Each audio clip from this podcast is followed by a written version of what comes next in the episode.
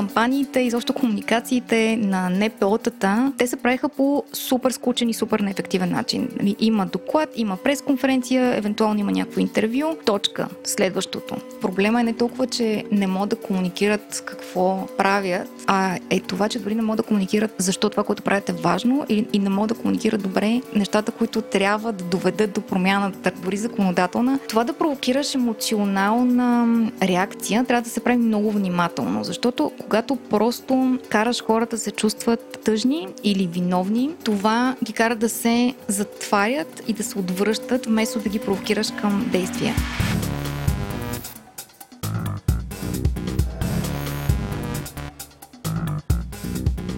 Добре дошли в 34-ти епизод на Говори Интернет, където обсъждаме меменцата в TikTok, широкоъгълни обективи за Nikon и се разбираме кой е Владо и кой е Ленко.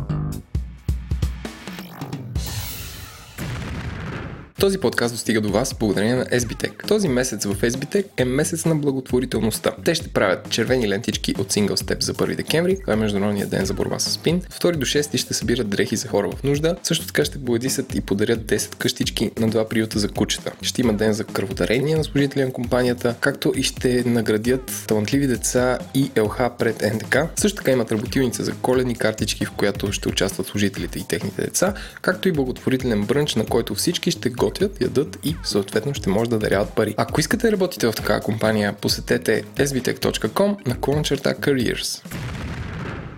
Здравейте, вие сте с хумористичното и развлекателно предаване Говори интернет. Заедно с мен е заслужилият артист на подкастинга Еленко Еленков. Здравей, Водо. Здравей, Еленко, как си? Аз съм супер. Наистина ли си супер? Най-после ноември. Искам да кажа, че тази зима, тази, тази, тази зима е по, по учебник. В смисъл, стана началото на септември, захладня приятно, абсолютно златна есен, ам, бавно-бавно захладнява някакъв много добър октомври топъл и сега е любимото ми софийско време, когато, че, че така ми се губи го защото гледам през прозореца. Когато има листа, леко е гадничко, има локви, хората не са толкова навън, задръстване с колите, въобще е пълна романтика. Много ми mm. харесва. Любимото ми е това. Аз не знам как е там при тебе. В центъра, тук в младост вали. Ай, тук вали, бе. А, ти обичаш да те вали. Обичам да. Добре. Така има по-малко безсмислени и блуждаещи хора по улиците, защото всички са целеустремени да свършат нещо.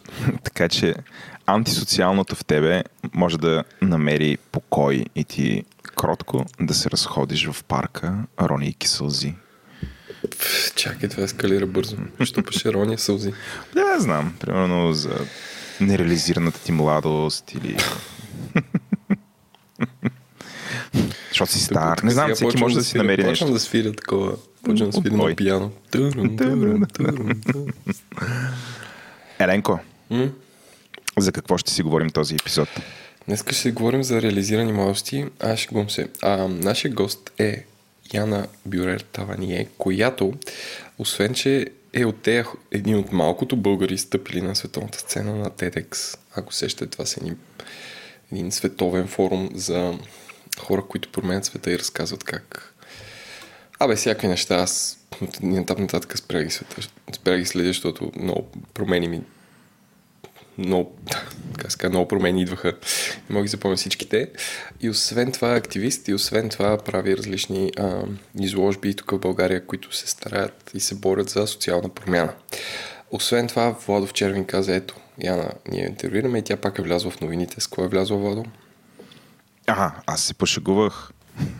А, не, видях, че са затворили някакви институции за деца с увреждания и се пошегувах с тебе, че най-вероятно и Яна Strikes Again. Ама няма, нямам идея дали го е направила тя. Не, защото аз не, не четах новината, защото бях да, да, да, да. И така викам, а, какво защо ме такова начин?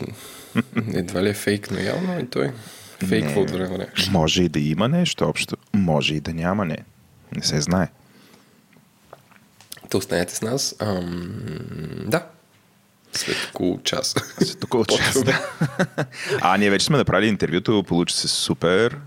Това е интервю, в което аз и Еленко сме отделили допълнително време да го редактираме. Малко по малко ще започваме интервюто. Тази да Еленко означава, това означава Владо, знаете. Ама, Еленко ти го редактира с а, Моя а, диван. лазерно, лазерно остър мозък. да, да, да. Това е момента, в който искаме с Еленко да благодарим на нашите патрони и спонсори. Започваме с генералният ни спонсор SBTech, партньорът ни за живите записи Receipt Bank, както и нашите компании ментори SiteGround и Oracle. И освен това, искаме да благодарим на нашите вече 157, но аз ще ги казвам 160 плюс патрона, ще ми е по-лесно. 157 патрона. А, патрони наричаме физически лица или компании, които даряват пари на Говори Интернет или на мрежата на Говори Интернет за това да правят а, подкастите, които имаме по-добри и да стартираме нови подкасти. В този ред на мисли, Еленко, кажи няколко думи за етично. А, обявяваме ли го? Така. А... Изненада. а, значи, ако отворите, всъщност, да, ще сложим а, линк бележките на шоуто. Или ако отворите нашия саунд, не, не отваряте нашия SoundCloud профил, отворете бележките на шоуто и там ще намерите пилотен епизод на подкаст, който доскоро се каже етично, откакто всъщност аз не съм го координирал това с неговите автори, но проведахме един бърз брейнсторм през уикенда по мейли и най-вероятно ще се казва Етикаст, Владо.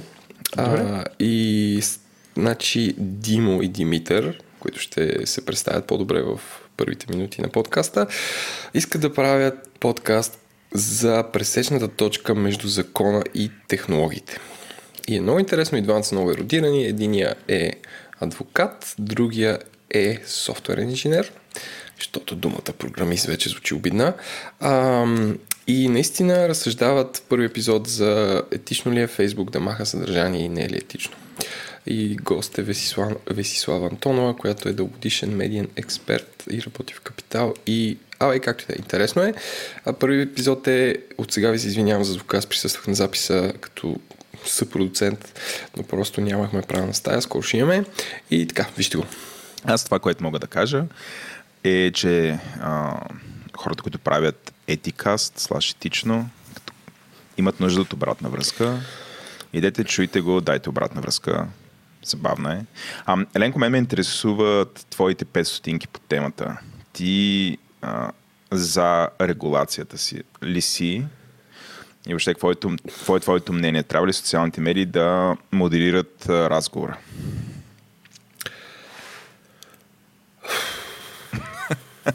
твърде рано ли ти е? Твърде рано ми е за това. за философски. Mm, Айде, как ще ти е твърде рано? Медии?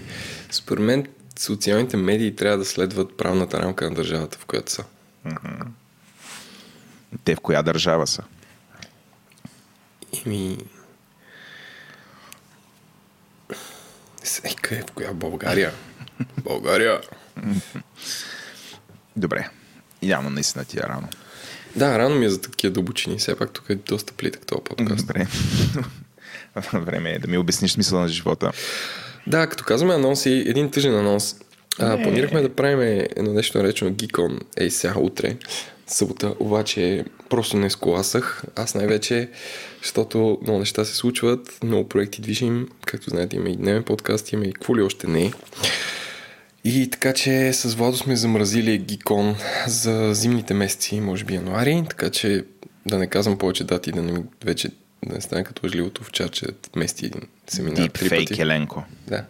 така че очаквайте Видите ли сайт, значи се случва. Още не сте го видяли, значи не се случва.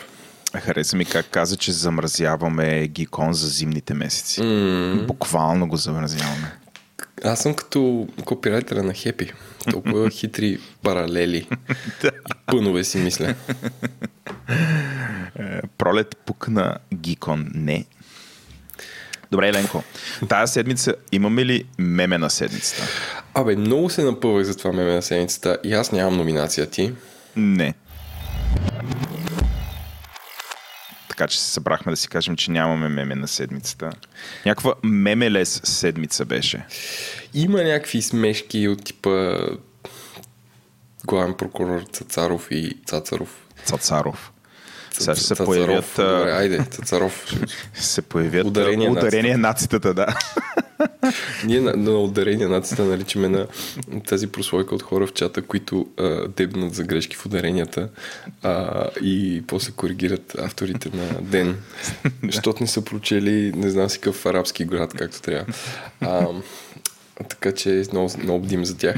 А, но нямам, нямам. Аз явно интернет се труди, не, не, не е произвел такова нещо. Добре. А, тогава да се мятаме на интернет новина на седмицата. Този подкаст достига до вас благодарение на Noble Hire. Noble Hire помага на най-добрите търсещи работа в технологичната сфера да намерят най-подходяща компания за тях. Здравей, Любо! Радвам се, че отново си с нас. За хората, които не са чули предишната реклама, това е Любо, който е оперативният директор на Noble Hire. Любо, този път си говорим за процеса на селекция на компании, с които Noble Hire работи. А, искам да те попитам, ти понеже си оперативен директор някакси на оперативните директори на работата им да се занимават с процес. Кажи ни, какви са стъпките в процеса а, за селекция на компаниите?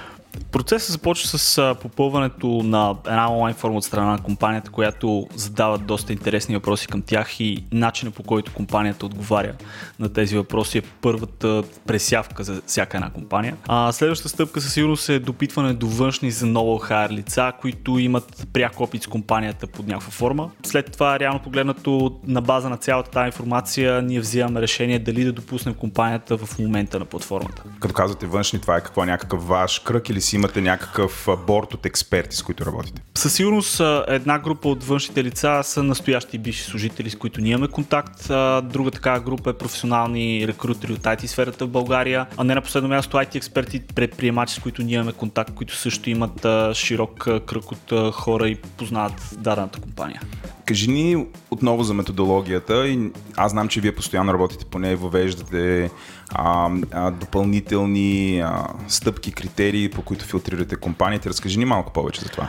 Ами, както, както може би и преди сме споменали, със сигурност избягваме компании, които са от военната индустрия, които занимават с предоставяне на услуги и продукти, свързани с алкохол, тютюн и хазарт, но реално погледнато основните критерии, по които оценяваме дадената компания, първо са как дадената компания развива здравословно културата вътре, как подпомага развитието на своите служители, как им подпомага да усъвършенстват тяхните умения и реално не на последно място е дали доколко има справедливо възнаграждение на тези хора.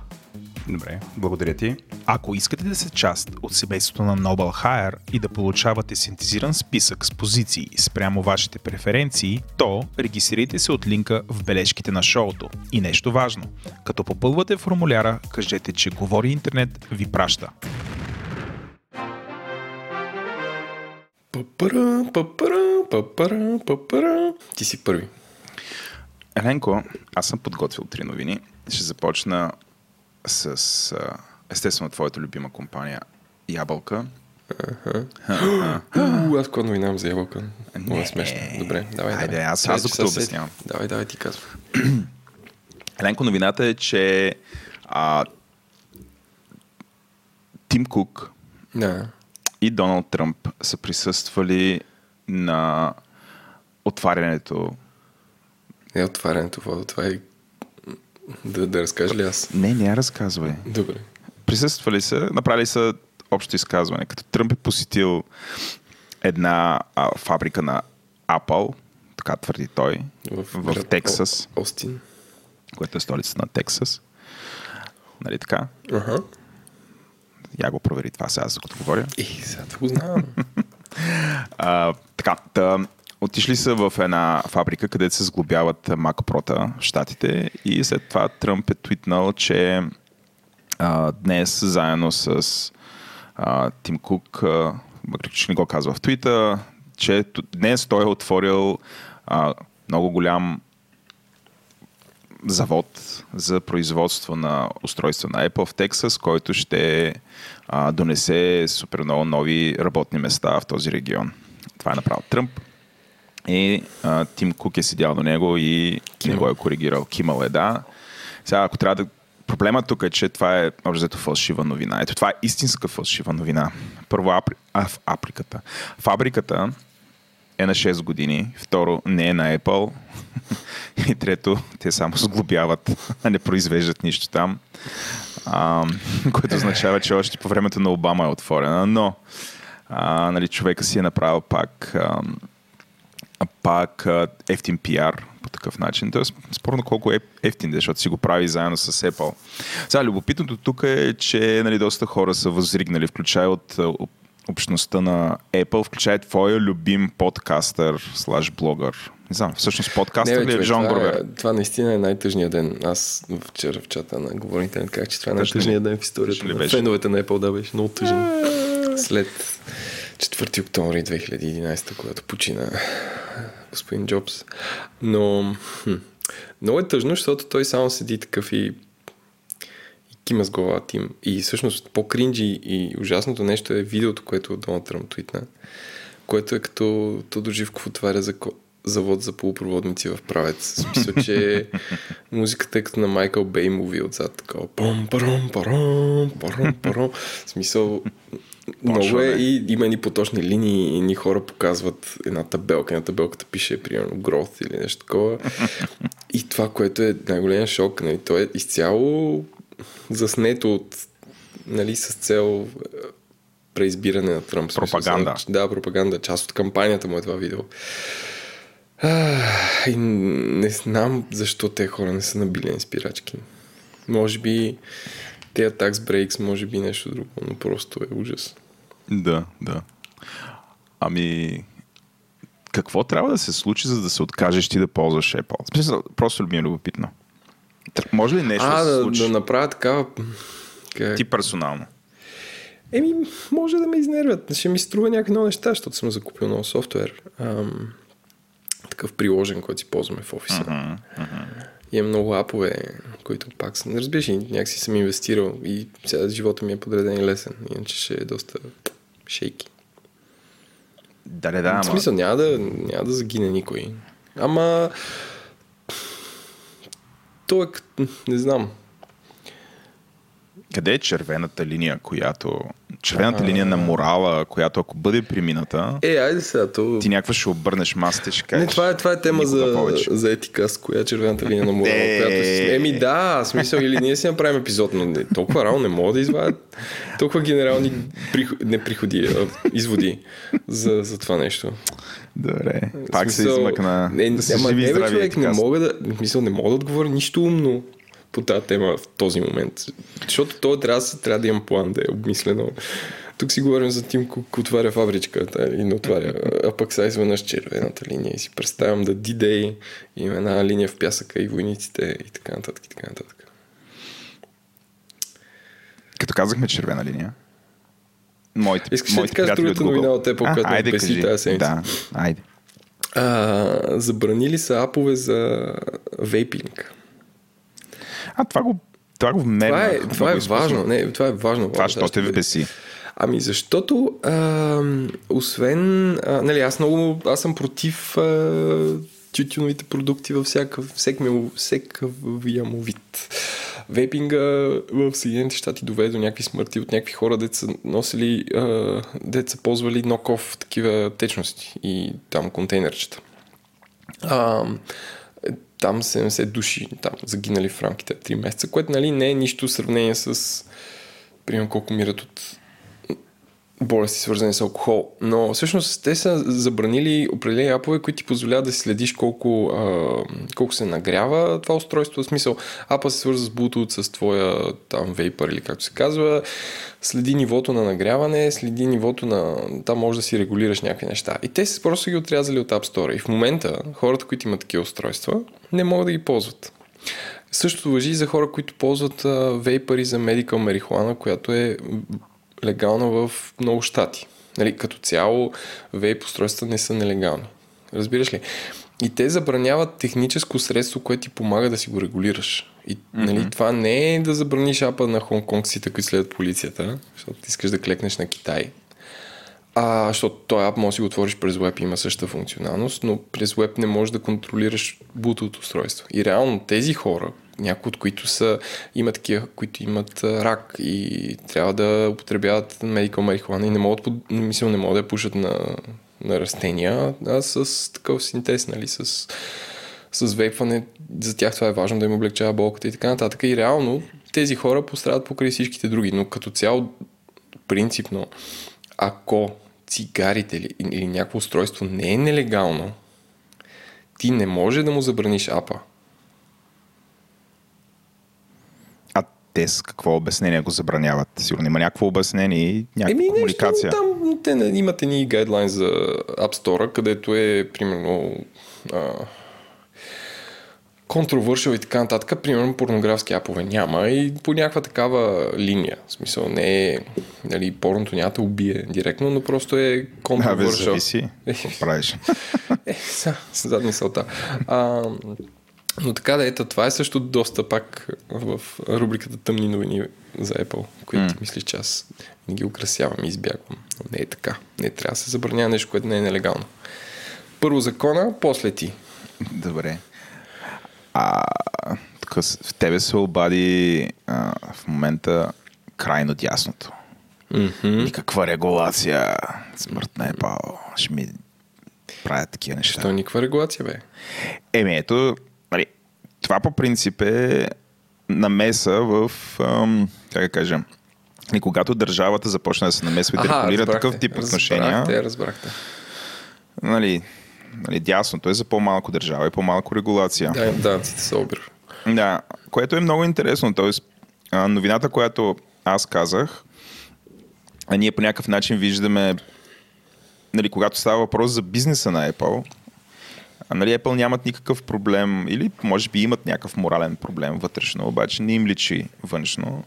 А, нямат никакъв проблем да да махат тапове на протестиращи в Хонг-Конг или нямат никакъв проблем а, техният а, изпълнителен директор да ходи на посещение в завода на някакъв завод и после президента на Съединените Американски щати, който е доста десен, да а, как да кажа, нали, да си прави пиар и после също време с това се правят на такива моралисти и махат такива апове, което е обратното. В смисъл, абсолютно се намесват и хората все едно не знаят какво е.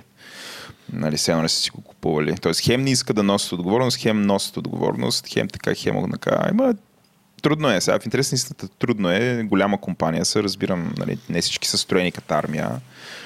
Но ме изненадва, нали, като имат такива кардинални разминавания в а, посланията, които пускат. М. Така, и като говорим за послания, минавам към следващата ми новина. А, и тя е за Google, моята любима компания, в кавички. Накратко, Еленко, Google, ти си го чел това, вече няма да ползват данни за политическите мнения на хората, когато позволяват, а, реклам... позволяват на рекламатите да таргетират. Накратко, регулират. Значи, ето това, те, те вършат работа. Те ще регулират какви рекламни послания могат да бъдат пращани до хората и как, как биват таргетирани. Което е реакция на нали, всичките социални мрежи, т.е. трите големи, в рамките на месец изцвъкаха нещо по въпроса. Много бързо овервю.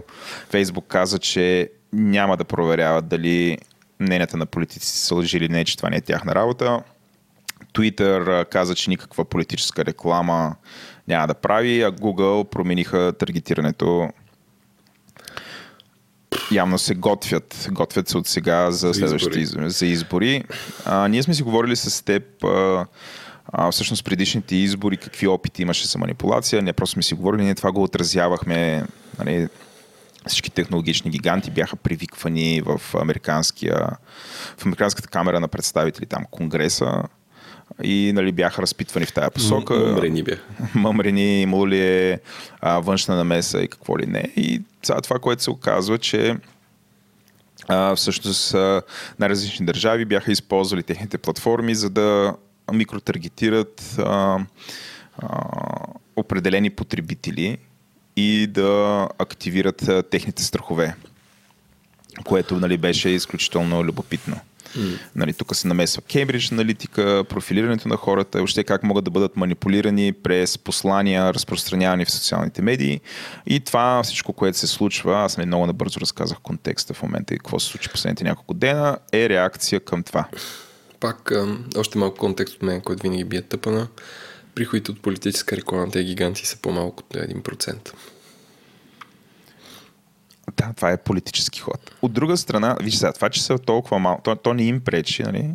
А, но не може да отречем, че окей, те са 1%, но могат да бъдат много не знам, ефикасни. обърнат каруцата, да. Не, Да. не, аз не казвам, не мери ефикасност, да. просто казвам, че Абе, не е като да си отрежат 50% от приходите. Така е, така е. Не е някаква велика саможертва. Тук, не, ние няма, ще спасим демокрацията. А, от друга страна, нали, това е по-скоро на всичките тези компании, това е нали, такъв имиджов ход, с който те трябва да, да се доказват вече на обществото, че правят нещо по въпроса. Нали, но ние знаем, че истинският проблем не е рекламата, истинският проблем е какво се случва на ниво съдържание. Все пак социалните медии с това са известни, че а, те са платформа, в която трети страни, техните потребители създават съдържание и го разпространяват. И вече какво е това съдържание, какви идеи се разпространяват там, доколко те са законни или не, въобще кой ли регулира този разговор, нали, кой следи за това да се спазват законите. Тук е малко размита територия, защото си прехвърлят топката държавата и технологичните компании. И никой не иска да вземе страна преди избори. Да. Добре. И финално... Не знаех, че, не знаех, че Google са поели те тази смела крачка. Поели са. Правят нещо там. Според мен са казали, абе, дай ние да направим нещо по рекламата. Ама кое няма ни отрежеш много приходи? А, това, е, дай ще сменим малко таргетирането. М- Еленко, във връзка с предишния епизод, Да. нали, който беше за 5G, между другото поздравление, добре ви се е получил с Валери. Радвам се. Да. А, една новина, която е така българска, е свързана с 5G. Крайно време беше с българска новина. Давай. А Еленко, мобилните оператори ще получат частоти за изграждане на 5G мрежата до средата на 2020. Това са казали от КРС. По-точно Това е председателят. супер. Да, това не означава, нали, аз слушах внимателно интервюто, нали, както и Валери каза. А, това обаче не означава, че веднага те ще избухнат мрежи в мрежи. нали, те първо ще получат, те ще почнат да ги изграждат, така че съвсем спокойно може да се очаква към а, 2021, 2022 това да е нормалността. Или въобще това да бъде маркетирано. Така че готви се сега от сега застава и в нисък старт и след година, година и половина, две ще точиш мощно. Вече като отидеш там, където отиваш. Това, това ми е любимият ти номер. Да кажеш, аз отида в Чипровци и оттам по 4G ще записваме. Ей, глупости, само веднъж съм го правил това. Два пъти. Единият път сработи, другия път не. Но ето сега като отидеш в Чипровци, там ако има 5G, направо ще ме издухаш. Дай Боже. Дай Боже. Добре, подавам ти палавата ток. Хващам папата. Така, Владо, а, Google, твоята любима компания, Кал, кал, кал. да, колкал, колкал, са почнали да, да правят, опитват се да направят, не опитват се да направят, искат да правят банки, т.е. да реформират в щатите системата с банките, която, you know, е много зле. В смисъл, в щатите, примерно, ако превеждаш пари някой по банка, може да отнеме от 3 до 5 дни да, да стигнат работни. Да. А тук в Европа сме по-напред, въобще от- отнема ден. А, и затова има такива ус- услуги като Venmo, където хората си разменят пари в реално време. Тоест, това е техния револют, така да се каже. Ам, и общо взето, нали, пак бия голямата камбана на таргетирането. Какво, какво ако нали, те знае, имайки твоята, ам, твоята сметка, как се казва, твоите харчове, а, какво ако това им позволи да, да те таргетират? А, това се случва, на кой мисля, мисля, че на, айде, няма да доксвам хората, но на някой чат на Говори Интернет ходи си из Лондон, купува си нещо и получава реклама след това директно за същото нещо. Тоест, като си купува нещо през Revolut и тогава всички бяха такива тъм-тъм, нали, явно почват. В смисъл, явно Revolut ползва да почват данните, които те имат за тебе от покупките ти, за да те таргетират.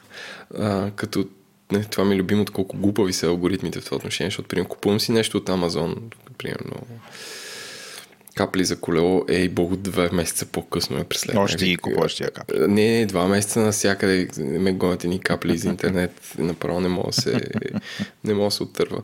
Така че надявам се компаниите да ползват тази информация, какво си купил по по-умен начин, отколкото до момента. Да. А, аз само да кажа, след като Google оправиха политиката и политическата реклама, е време да оправят банките. Е, това е иронично. Да, да, да. Мисъл, да, да. цялата, нали, въобще ам, ти знаеш, аз много се дразня, когато големите компании навлизат в сектори, които не са техни и се опитват да бъдат всичко. Нали, това, това в крайна сметка в дългосрочен план не работи. Защото те изведнъж стават твърде тромави. Те се превръщат в тия компании, от компании дисръптори се превръщат в компании, които трябва да бъдат дисръпнати. Защото се занимават с 382 неща, еклектиката е огромна. В името на растежа. да, нямат, а, а, как да кажа, нямат фокус. И липсвайки им фокус, им липсва всякакъв креативен менеджерски капацитет. Тук не е въпрос просто на пари. Нали, въпросът е как го управляваш това, как запазваш предприемаческия дух и така нататък и така нататък. И когато се опитваш да бъдеш всичко, от производител на хардвер, а, производител на софтуер, банка, рекламна Часовници. агенция. А те и, Да, хел, и, сега и в хелта скочиха малко. Ма на всичко. Нали? И, и, и първо това рано или късно ще изрегулират. Няма как. В смисъл, не може. Това не е добре за економиката. Не може, нали, за да правиш ръст, ръста да го правиш навлизайки в сегментите на други компании. Това е тия стратегия. Нали? Това е изключително като някакъв вирус. Ти си економически вирус. Mm. А, нали, правиш монополи. То не е просто монополи. И това вече е мултиплицирано на глобално ниво. е Изключително опасно. Нали, въобще, кой може да се изправи срещу тебе? От друга страна, всеки може да се изправи срещу тебе, защото ти си някакъв тромав и ще почнеш да предлагаш лаузи услуга. Ние нашата компания потребяваме, а, ще го дам като пример, потребяваме Google Suite. И Google Suite, а, G Suite, мисля, че се казва съкратено. Ти знаеш, това са няколко инструмента, които Google прави. Платения Текстова Gmail и. Docs и, Да. и някакви И, административни. и една камара други програми. Една от тях се казва Hangouts Chat, която е тяхната версия на Slack. Ей, Богу, аз не мога да повярвам за вече близо две години, откакто ползваме този софтуер, как не е мръднал. Ти разбираш ли, Еленко? От друга страна имаш Slack, имаш... Дори, дори Microsoft Teams се случва по-добре. Аз И не е мръднал. Нали, някакви абсолютни дреболи тактически неща се появяват. Има толкова много неща, които могат да оправят. И не знам, пет човека ли са остали там, нали, какъв е проблема. Но не, имат и те такова нещо и те са в това.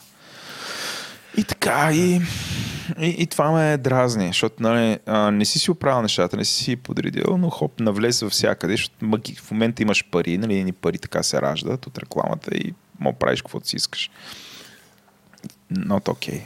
Това нали, по някакъв начин този рант мога да го прехвърля и за Amazon, и за Facebook. А, само да кажа, че Facebook Apple. стартираха Facebook Pay миналата седмица пак на тези пазари. Тоест всички се фърлят в плащанията. Да. Изведнъжка. Facebook, социална мрежа, изведнъж, о, плащай, давай на приятелчета парички. Да, да. Просто защото се смята, че американския пазар трябва да се дизръпне. Бе, добре. Коли да произведат също. Айде, прави, прави ти коли. Ти Така Google и коли ще ще прави. Плати ми с Google Pay. И в, от една дистопия в друга, а, един от най-големи производител на, на смарт камери в а, държавата Китай, а именно Hikvision, Hikvision а, маркетира камерата си, в които ползват изкуствен интелект да разпознават ам, етнос, а именно а, малцинството от мисюмани уйгур, които, освен че ги вкарват там в концентрационни лагере и са една от най-репресираните малцинства в света, а, то е пак от тези новини директно от Black Mirror. А, маркетинга е а, все едно, когато ти мине човек с определен етнос на улицата или на входа, mm. да получаваш алърти. Точка. Да. Това нали в България би било с ромите. Примерно, да. Да. И, а, нали, коментират, Бенедикт Еванс коментира, че това е, в смисъл, че те го маркетират така, но реално това е реалност много отдавна. В смисъл, че не е нищо ново. И че всичките производители го правили. За, за всякакъв да ги настройваш за какъв вид. да. Мъка.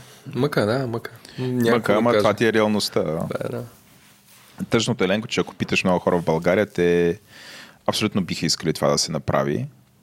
Нали, и да получават известия за, нали, пак да кажа, роми, ако минават. Нали, за тебе е дистопично, за много хора е утопично и това е супер яко. Да. Добре? Пф, чай, че се натъжих. от собствената си новина. И айде не се speaking of. China, аз, новата, ми, новата ми страст е да следя TikTok. Пиар възхода на TikTok. А, всъщност така, аз, аз ползвам активно. Ползвам активно, разбира и браузвам като бесен TikTok. Защото там като животно, там друго не мога да го правиш. А, Защо бе, човек? ами, защото искам да разбера тая следващата социална мрежа, тя ли ще е, искам да разбера как работи.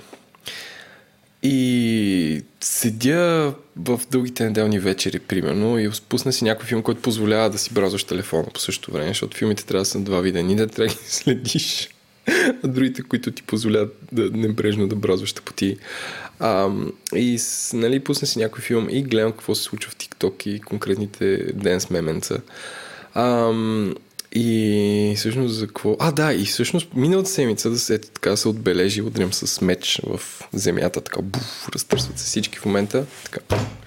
Ам, гледайки V-Box, българския YouTube, попаднах на реклама на мисля, че беше а, Фанта, нещо свързано с Кока-Кола. Къде, където самата реклама беше. Значи ти почва да гледам на, на компютър. Не, нещо. Да, хоризонтално беше. Се появява едно вертикално видео, където някакво момиче взема фанта по определен начин и се сменя бързо музиката и пише, ако искаш, е с този рекламен глас, дето ти влиза в мозъка. Ако иска, ако можеш да направиш такова видео, отиди в TikTok и го пусни с хаштаг еди какво си. Чакай, тази мултимедия. Тък върнах си пак, пускаме тази реклама, за да разбера какво се изисква от мен, какъв е call to action. И си представям се, аз съм на 11, гледам си VBOX SO 11 годишни ду и изведнъж те карат сега. Значи няма, не мога кликнеш, защото те не могат да направят линк от там от VBOX към TikTok защото е сложно, нали? това е ап и може би забраняват някакви такива неща или може би полисите на NetInfo е да не линкват към други социални услуги. Но тази реклама казва от една социална мрежа да отидеш да направиш видео, което ти е зададено по... Те не могат да линкнат, нали, не могат да дадат шаблон да го направиш по този начин. Да. Нали, сега си купиш фанта да направиш някакво кълбенце, да смениш две песни и да го пуснеш с определен хаштаг и докато разсъждах дълбоко, даже забравих кой е хаштага и тази реклама изчезна и не успях да проверя в TikTok дали други българи са направили такова нещо. Това е малко като хаштаг на билборд, ама по-тъпо. Оф, не знам, това е мой, това е мой социален експеримент. Нищо така задълбал съм в как хората ползват TikTok. Скоро мога да изляза с а, задълбочен анализ на това нещо. Но както и да е, а, TikTok си засилват операцията в Штатите и а, шефчето Алекс Жу, ако се интересувате от такива неща, е направил доста, доста дал е, дал е, дал е, дал е, шефчето дал, що, що ги смятам в среден род.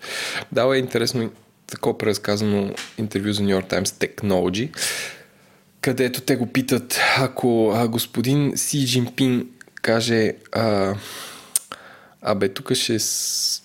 моля е това видео да изчезне и той, както а, интервю ще пише господин Жу се замисли за момент и каза ще му откажа. и тук коментират отдолу, че за такова нещо много хора са влизали в затвора в Китай.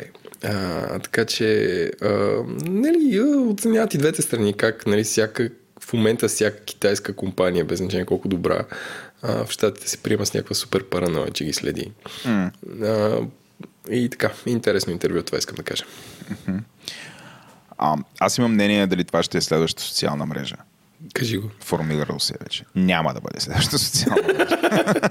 Владо баданарката. Такова и сега. Тун, тун, тун. Трябваше, не, трябваше да кажеш, а, аз имам мнение дали това ще е следващата социална мрежа. И, и слушайте рекламите, за да разберете мнението на Владо. И сега съобщение от Ескрел. А, да, много е популярна сред децата. Не случайно е популярна сред децата, също така. Да, да, да. Не, не случайно е популярна, но... Сериозни а, хора трудно ще... Предизвиква, предизвиква голяма ангажираност отново сред а, по-млади хора. Защо? А, значи тази социална мрежа Еленко изисква да имаш много време. Това е, това е проблема. Тя не е толкова casual. О, да, да, изиска да ангажираш много. Да, тя, тя изисква ти да продуцираш едно сравнително сложно съдържание, което е видеото. Да, тя ти въоръжава с всякакви там ефекти, инструментчета, в които през телефона си ти, ти на практика се превръщаш в режисьор, продуцент, видеооператор и така, таки монтажист. И ти спестява ти неща. Обаче, въпреки това, изисква ужасно много време да произведеш едно клипче, изисква да мога да танцуваш, изисква да мога да пееш и това просто не е за всеки. От тази гледна точка, тя може да има някакъв рич, може много хора да влизат вътре, обаче просто ако ти искаш да участваш а, пълноценно в нея, трябва да си не просто да имаш времето, ами дори има трябва да имаш някакъв талант, ако щеш. Така е, и ти трябва да имаш времето да... В смисъл, контекста в TikTok, аз едва му успявам да го хвана, да разбера, що нещо е смешно и, или кое, кое е latest meme. Защото ти ако си на 12, имаш супер много време с телефона си. Точно така. И ти знаеш контекста на всички мемета, които са танцувални и не знам какво. Обаче, ей бога, ако това го правиш в кежуал и си отваряш веднъж на седмица или веднъж на ден това нещо, то не ти се натрупва, в смисъл като някакъв таймлайн, който трябва да изкролиш. Не е Да. като мейлбокс, който се пълни с неща, на които трябва да отговориш. Теб те фърлят в течението и там нещата тотално са се сменили и ти пак се чувстваш супер изостанал. В смисъл, че тя, ако Фейсбук те зарибява да ходиш и отваряш Фейсбука през телефона и през компютър едновременно, защото си изтървал, това нещо вече е направено наистина да не, да не излизаш от него. В смисъл да не, въобще да не отделяш, да не откъсваш поглед от, от този ап. Много е поглъщащо. Не, не, че, не, че ме е погълнало и не отварям други неща, но просто начин по който е направено, а, начин по който зарежда, в смисъл, те видеа, не знам каква инфраструктура ползват, но то, то толкова е гладко всичко това нещо, че даже за момент не си помисляш, че отзад се въртят ни файлове и стан. Докато във Facebook, в Twitter лоудва, бави се, в смисъл, че там е много по... Тук е изпилено на максимум. Да. Ами, мисля, че сега е момента да обявя новия стратификатор, според мен, и това е времето, в което един човек има възможност да бъде с телефона си. мисля, че беше трябваше да бъде осъзнато това, аз го осъзнах. Стратификатор ли? Да, стратификация, Еленко, е белези, по които можеш да отличиш хората, да ги сложиш на различни слоеве, класове, категории и така Аха. нататък. То certificate на английски. Аха, т.е. разбрахте. да ги разделиш. Да. А, така че съвременната стратификация е свързана с това как кой си ти, какъв е твоя контекст, на каква възраст си, така че ти да имаш определен обем от време, което да можеш да прекараш с телефона си. Защото ако времето е една нали, ограничителна величина, Да. нали, разбивката на времето, което ти имаш през деня, за различни хора е по различен начин. И всъщност тук обаче идва и тази сертификация. Така че от тази гледна точка тази медия е за младите хора и те, е, младите и талантливи хора, а, които имат една много специфична култура. Така че сертификатора е времето отново.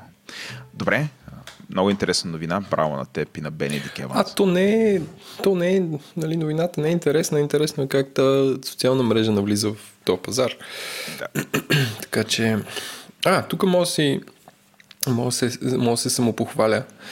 Тази седмица в подкаста Транзистор с господин Виктор Джамбов обсъдихме една моя такава идея. В смисъл направихме епизод по една моя давна идея. Колко плащаме за дигитални услуги на месец? Нали, ако имаш, преди имаш ток парно вода, се, още взето разбихме за различните неща, които хората плащат на месец от, за забавления от типа на а, телевизионни канали, хостинг, клауд, музика, все едно новите комунални услуги. Така, така че ако ви се слуша още Еленко, отворете транзистор в място, откъдето си вземате подкастите и се абонирайте. Дигиталните режими.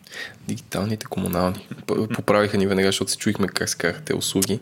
И веднага някой във Фейсбук ми писа, благодарим ти човеко. Тази дума ни беше обягнала.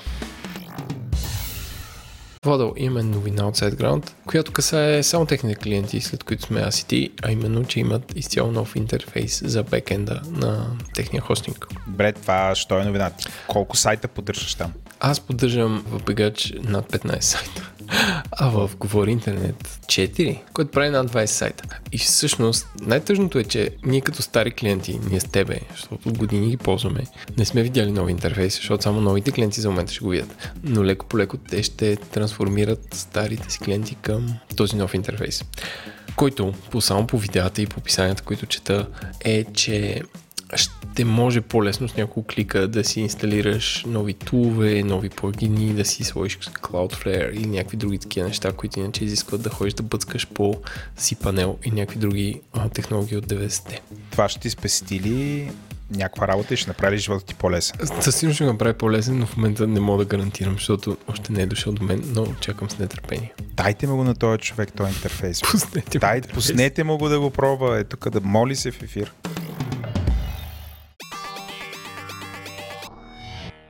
Какво си купих и окей. Еленко, ти май нищо не си купувал, пестиш парички за черни петъци, аз така те усещам. Майко, три неща се завтекли. Скоро водо ще избухна с какво си купих и окей, но а, проекта Voltron ще обявя скоро. А, Добре, ще ти тук нещо. сега аудиторията. Какво сглавяш там? Какво Ще-? Като някакъв батмобил. Само Дачия, пак да кажа. Поредната Само кафе-машина. Дачия. Не, кафе-машината съм достигнал съвършенството. си- Само Дачия. Знаеш на кой ми приличаш? Ти си тия, дето едно време си оправя халалите и като дойде уикенд да лягат по ладата и ти така, като дойде уикенд да какво- лягаш ме кафе да машината. Кога си ми видял да лягам по кафе-машината? Бе, Тя от как е оправена само жуля кафенца тук. Това всеки собственик на лада така казва. Кога? Ти кога си виждал собственик на лада? Бе? О, окей, бумър. Бе, Аланково.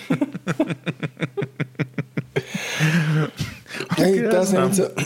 Поне кажи в каква посока са нещата, които си купил. Знаеш, знаеш си- колко каква- горд се чувствам. Толкова съм напред с не меметата. знам. Слушай, слушай сега. Едно Тази меме на седмица- седмицата не намери. Не намерих, да. Е, всъщност може би окей, бумър е меме на седмицата, който достигна и до България дори. Но тази седмица а, една приятелка ми, ми писа, ка, бе, виж какво. Я да ми обясниш това меме, окей, бумър. И обяснях меме по телефон. Толкова, толкова в а, cutting edge се чувствам. Дори аз не знам какво е това. Не знаеш, окей, бумър. Не. Майко, това никога не го казва и в офиса ще си смеят всички. М, Аз съм late majority обикновено. Абе, сега няма да обясня, окей, бумър тук в, в националния ефир, защото хората, това е меме на 2-3 седмици и ще са някакви, оф, те са лагари. Какво си купил, казвай? Освен това сме в друга рубрика вече. Така, така, така. Аз сега съм на вълна обратно. Излязох от вълна микрофони, което не знам, май те радва. Не, не, не, смешно ми е. Не. радвате. Абе, радваме. Хора, Еленко не ми дава да купувам микрофони. И, ето казах го. Колко микрофона има водом? Стигнаха ли 30? Не, не, не мисля, че имаме 30. Над 20 са. Над 20. Добре. Точка. То така излиза се едно. Аз ги купувам за себе си и седя те тук вкъщи съм си ги наредил, нали? да, и си правиш всичкия Майка. Рей, такова, Да. сараунд, Да. 15 канала. Ам, гледа ли Мандалориан? Вторият на мисли. Не разбира се, аз не гледам пиратски неща. Ей. Дисни, Дисни Плюс, като не ти е дал, Е, канете, канете да гледаме Мандалориан тогава. добре, да се хванем за ръце. Ако гледаш пиратско при приятел, той е виновен. М, Аз сега страдам, че няма Рики Морти още в Netflix. Новия. толкова е як. Толкова е як. Само това ме изкушава. Толкова е як. Новия сезон е топ. Само ще кажа две неща. Толкова е казваш Рики Морти. Наскоро, няма да кажа кой, а, Той ли бе? Но е а, наш партньор, с който правим подкасти, каза, че ние с тебе сме супер а, сплут, как кажа, ушлайфани, такива като водим разговори. И му приличаме ужасно много на Рики Морти. Е. И аз казах, Той гледа ли е този човек, съм? Рик е Морти? Я много как гледам. И аз казах, аз кой съм? Той каза, ти си Рик, Еленко е Морки. Морти.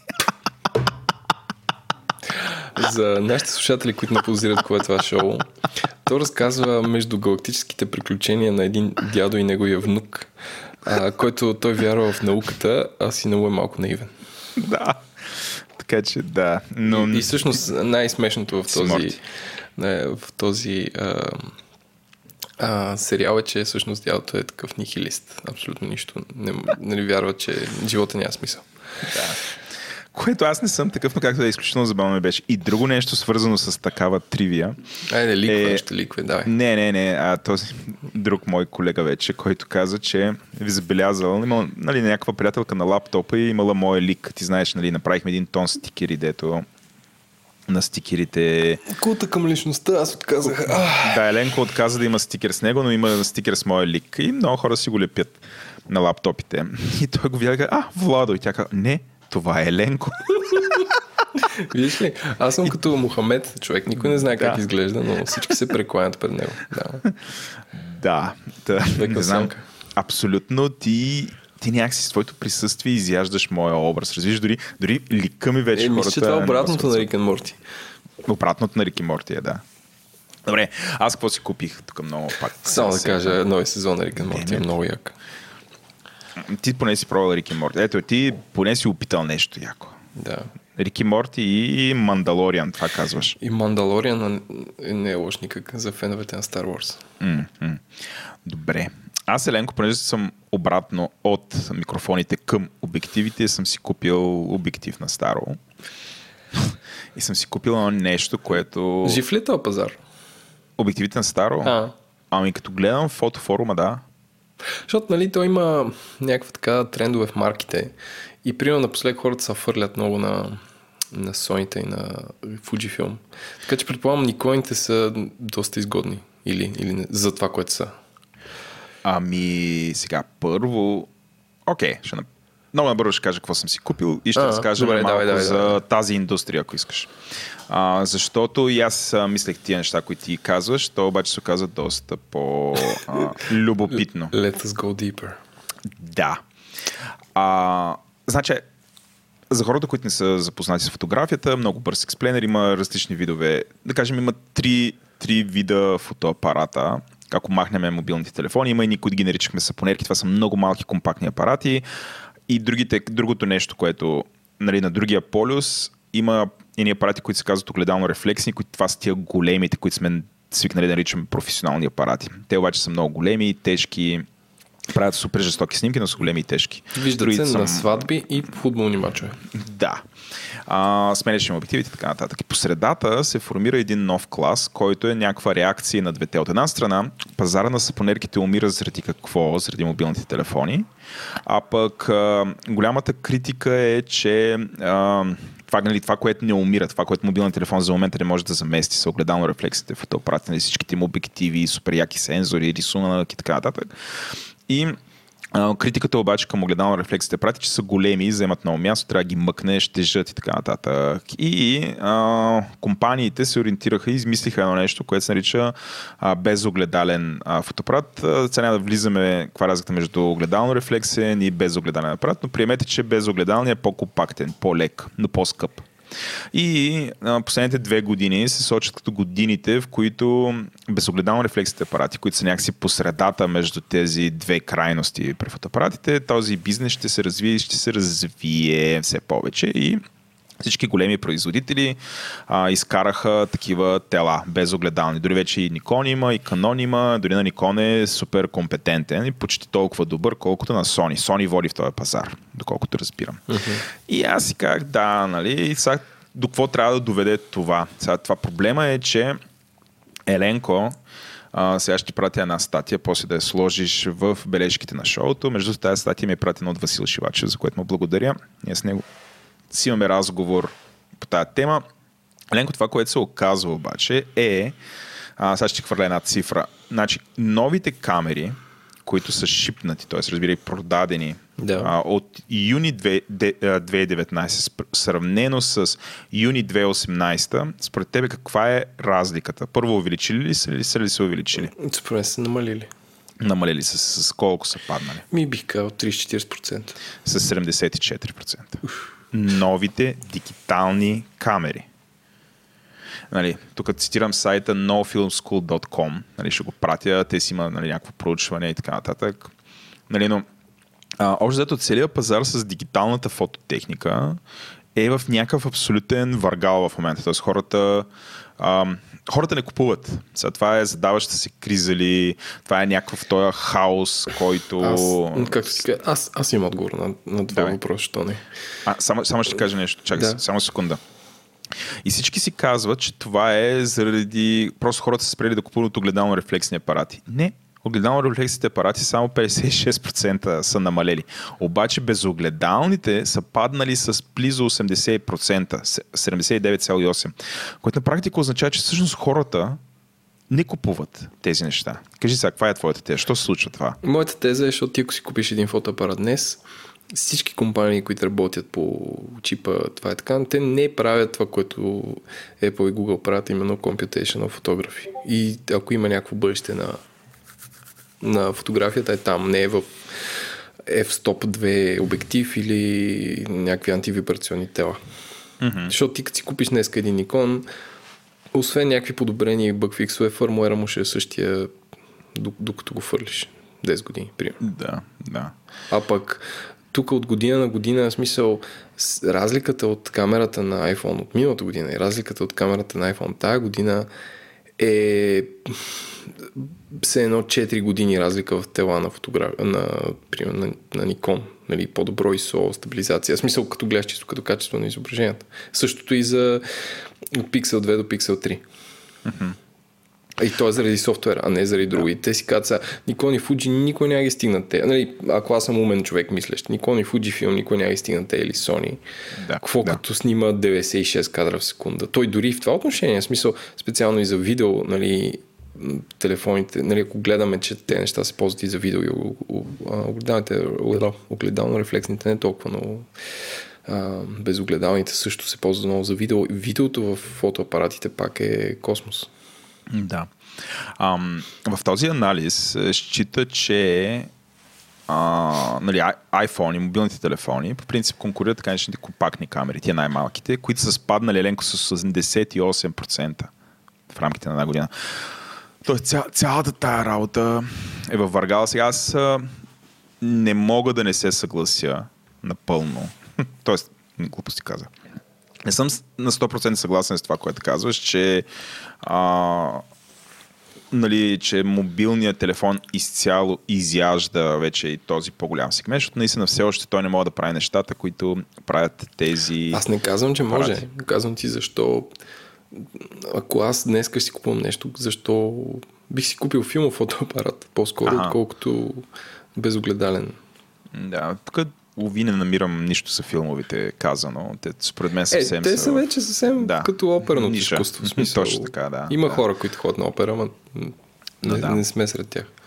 А, това всъщност е изключително интересна статия. Аз съжалявам, че не я фичърнах в новина на седмицата, че този целият пазар е в джаза. И от тук нататък сега, какво означава това за пазара за втора ръка? А, значи, очевидно, а, сега, ти огромни спадове може би означават обаче, че а, в миналата нали, миналата година много хора са прехвърляли от една система към друга система. Това е важно да се уточни, че ти ако си, примерно, професионален фотограф и си, си купил, а, а, нали, бил си с огледално рефлексен апарат и като преминеш към а, безогледален, имаш два избора. Един е да ползваш приставка и да си ползваш обективите, всичките обективи, които си накупил, между нали, за протокола, както казахме няколко пъти в шоуто, при фотографите най-скъпото нещо са обективите, т.е. ти да ползваш старите ти обективи върху новото тяло. Обаче те са тежки също, което до голяма степен обезмисля ти да имаш ляко, леко тяло и тежки обективи. Затова хората сменят и обективите, което е ужасно скъпо упражнение. Значи тук говорим за разходи, колкото е един нов лек автомобил между, нали, зависимо с какъв си фотограф, нали, като фотограф и обектив имаш нужда. Съвсем спокойно мога говорим за разходи между 10-20 хиляди лева, може и 30 хиляди лева да стигне.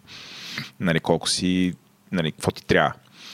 И а, ти тия пари, когато ги нямаш и почваш да си разпродаваш старата техника и изкачат, в момента има оферти, има хора, които сменят а, сменят системите.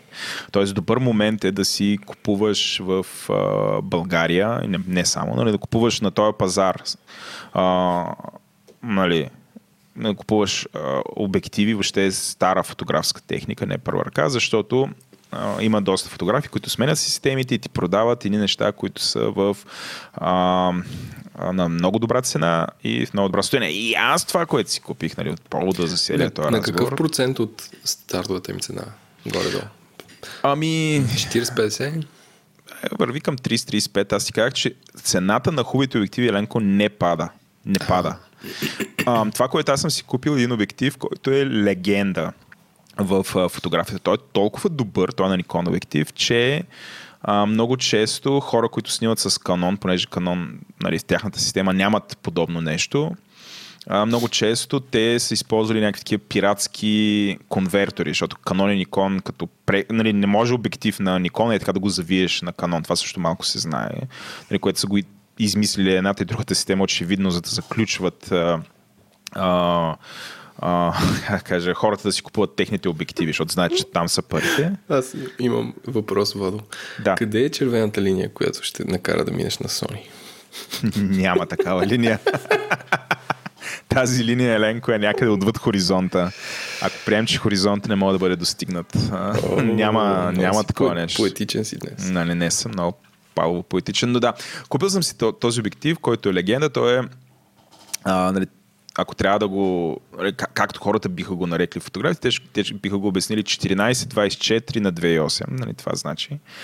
Еленко, това е а, такъв ти понеже разбираш, нали, 14-24, това е са милиметрите а, нали, от фокусното отстояние, общо показват дали един обектив е широкоъгълен. Това е при обективите. Ако хората трябва да си го представят така, като погледне... Докато слушате подкаста, погледнете някакъв обект наблизо и си представете колко е отдалечен от вас. Това е в фотографията обикновено това, което виждате, естествения ви, нали, естественото отдалечане на обектите се нарича, е, се, се прави от 50 мм обектив, за да си го рационализирате. Всичко отвъд 50 мм, а, значи, ако примерно вземете един обектив 100 мм, той ще, има, той ще приближи обектите към вас. Ако сложите обектив, който е 14 мм или 24 мм, означава, че ще отдалечи обектите от вас и ще хване възможно най-много. Тук ще обясних. Може, огледал, да. може ли аз да, да, да обясня? Намеси се, да, да защото обясня. това е доста аналогов, аналогово филмо, т.е. колко милиметра е обектива, защото това показва колко милиметра е лещата последната спрямо филма или съответно дигиталния сензор. Да. В наши дни напоследък това, което ми харесва при телефоните и техните камери, че те го обясняват с Field of View, което е доста по човешко в смисъл, защото малко хора знаят, че 35 мм е по-скоро широкоъглен обектив Да. и 50 е както го виждаш.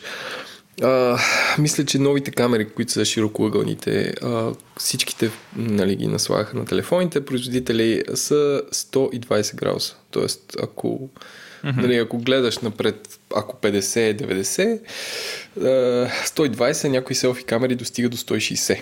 Тоест, че фащат почти да, 180 градуса е всичко пред вас. Общо взето те фащат, да речеме, у- 80% от това. Та, според мен с... Значи 14-24 е, е колко? От 160 до 100 до 140 градуса. Нещо такова. Много широко. Може да, снимаш малки апартаменти и да изглеждат големи, нали така? Абсолютно, да, да, да. Нали, това е обектив, който сега Абе, имам едно Airbnb, ще дойш ли го наштракаш? Точно така, да. А, а с този обектив карваш много неща вътре в кадъра, което го прави от една страна специфичен, от друга страна е изключително ценен и от трета страна е изключително сложен за снимане. Защото в фотографията е много важно как си правиш композицията, какво влиза вътре и когато влизат твърде много неща, снимките не са интересни. Нали, защото няма акцент. Като няма акцент, като няма история, снимката не е интересна. И това е обектив, който е абсолютно а, той ти позволява да правиш определен вид кадри, като например, Еленко, ти знаеш, че аз снимам събития като хоби и, доброволствам често. Обикновено на събитията има една обща снимка накрая, на което ако снимаш реал с Girls, това значи примерно 130 човека да се съберат заедно. Това е обектива, с който мога да снимаш такава снимка да направиш. Другото, което е, нали, тя става, а, ако примерно ти си, представи си си един фоторепортер и си на някакъв протест и стане някакъв варгал до тебе, около тебе. Това е обектива, с който снимаш, защото ти успяваш, бидейки близо, да заснемеш възможно най-много неща. И ако погледнете, а, нали, намерете някакви такива произволни снимки, кои, на които има екшън, което си показва, че фотографа не е бил далеч с един такъв огромен обектив да се приближи, ми е бил на място на събитието, вие ще видите, че, аг, нали, че ъглите са леко разкривени, въобще композицията някакси влизат супер много неща всичко изглежда Абе, една идея по-странно, а, защото просто има много. Нали, самата перспектива е леко сюрреалистична. А, това, което искам да кажа, е, че този обектив Еленко, той, бидейки широко ъгълен, той не страда от голяма част от нещата, от които широкоъгълните обективи страдат. Това е, това е легендарен. Това е един от първите обективи в света, ако не е, може би първия, който ам, нали, а, като казах кои са ти неща, от които страда, за да разберете хора, за да може да влезе много неща в кадъра, картината се изкривява обикновено широко обектив.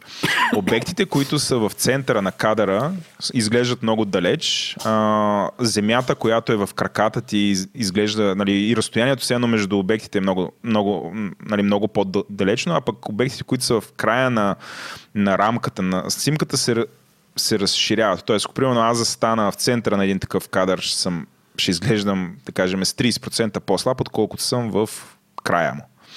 Което означава, че ако вдигнеш с един нормален широкоъгълен обектив да снимаш ед- един връх, който като го погледнеш с очите ти изглежда много такъв впечатляващ, доминиращ, като вдигнеш да го снимаш изглежда много малък и далеч, няма да е толкова впечатляващ. Затова много често пейзажната фотография се снима с с телеобектив, за да се запази а, начина на съотношение между обектите. Този обектив не страда от такова нещо. Нали, той почти предава картината едно към едно. Има минимални изкривявания и заради това е легендарен. Гледна точка. И аз го имам този обектив, който ще ми позволи сега, ако примерно има някакъв варкал, да снимам по-добре и да правя Сега да, да, групови снимки да по-добре. обобщиме употребите. Варгал, а, обща, а, как се казва, портрет, не как се казва, family фото на, на конференция Да. и а, връх Марешки чал в Родопите. Да. А, в, извинявам се, в Рила. Да. И на улицата да снимаш. Значи, с това нещо ти можеш да снимаш, да се правиш, че снимаш едно, да снимаш друго. Това също е гениално. Ще влиза супер много. мръсния кроп. А, така, да. да. Ех, Добре, та, това имам. Пратил съм Браво. връзка. Кога ще ме снимаш? Аз ще снимам с друго, за да направя по-хубав. С това няма да снимам, защото носът ти ще изглежда. Колко по-хубав. Айде сега. Ей, така. Толпа Нико. Добре, Еленко, мисля, че си достигнахме квотата от един час. Не достигнахме ли? Тък му настигнахме квотата от един час. Предлагам ти да послушаме малко реклами. Аз все още не знам какво е а, каква беше, каква база данни. Автономно. Автономна база данни. Все още не знам какво е автономна база данни. Това ще го науча след малко. Ще ти направя се- тениска. Да. Попитайте ме за автономна база данни. Питайте ме. И се мятаме към изкуството за социална промяна. Разговор с Яна Бюртавание. Този подкаст достига до вас благодарение на Oracle. Владо, знаеш ли какво е автономна база данни? Човек нямам никаква идея какво. е. Обаче, доколкото разбираме нещо, което Oracle са направили, Oracle са го направили и аз много дълго се чуих какво е, но в крайна сметка ще оставя приятеля на шоуто Лари, който е CEO на Oracle, да го обясни. The Oracle Autonomous Database, the world's first self driving database. So relax. Everything's automated. Human error is eliminated. A revolutionary new technology called machine learning enables the database to protect and repair itself without ever having to stop. The database automatically responds to cyber attacks and prevents data theft. In a world striving to build self driving cars, Oracle has built a self driving database. Fully automated, ever vigilant. Your data is safe.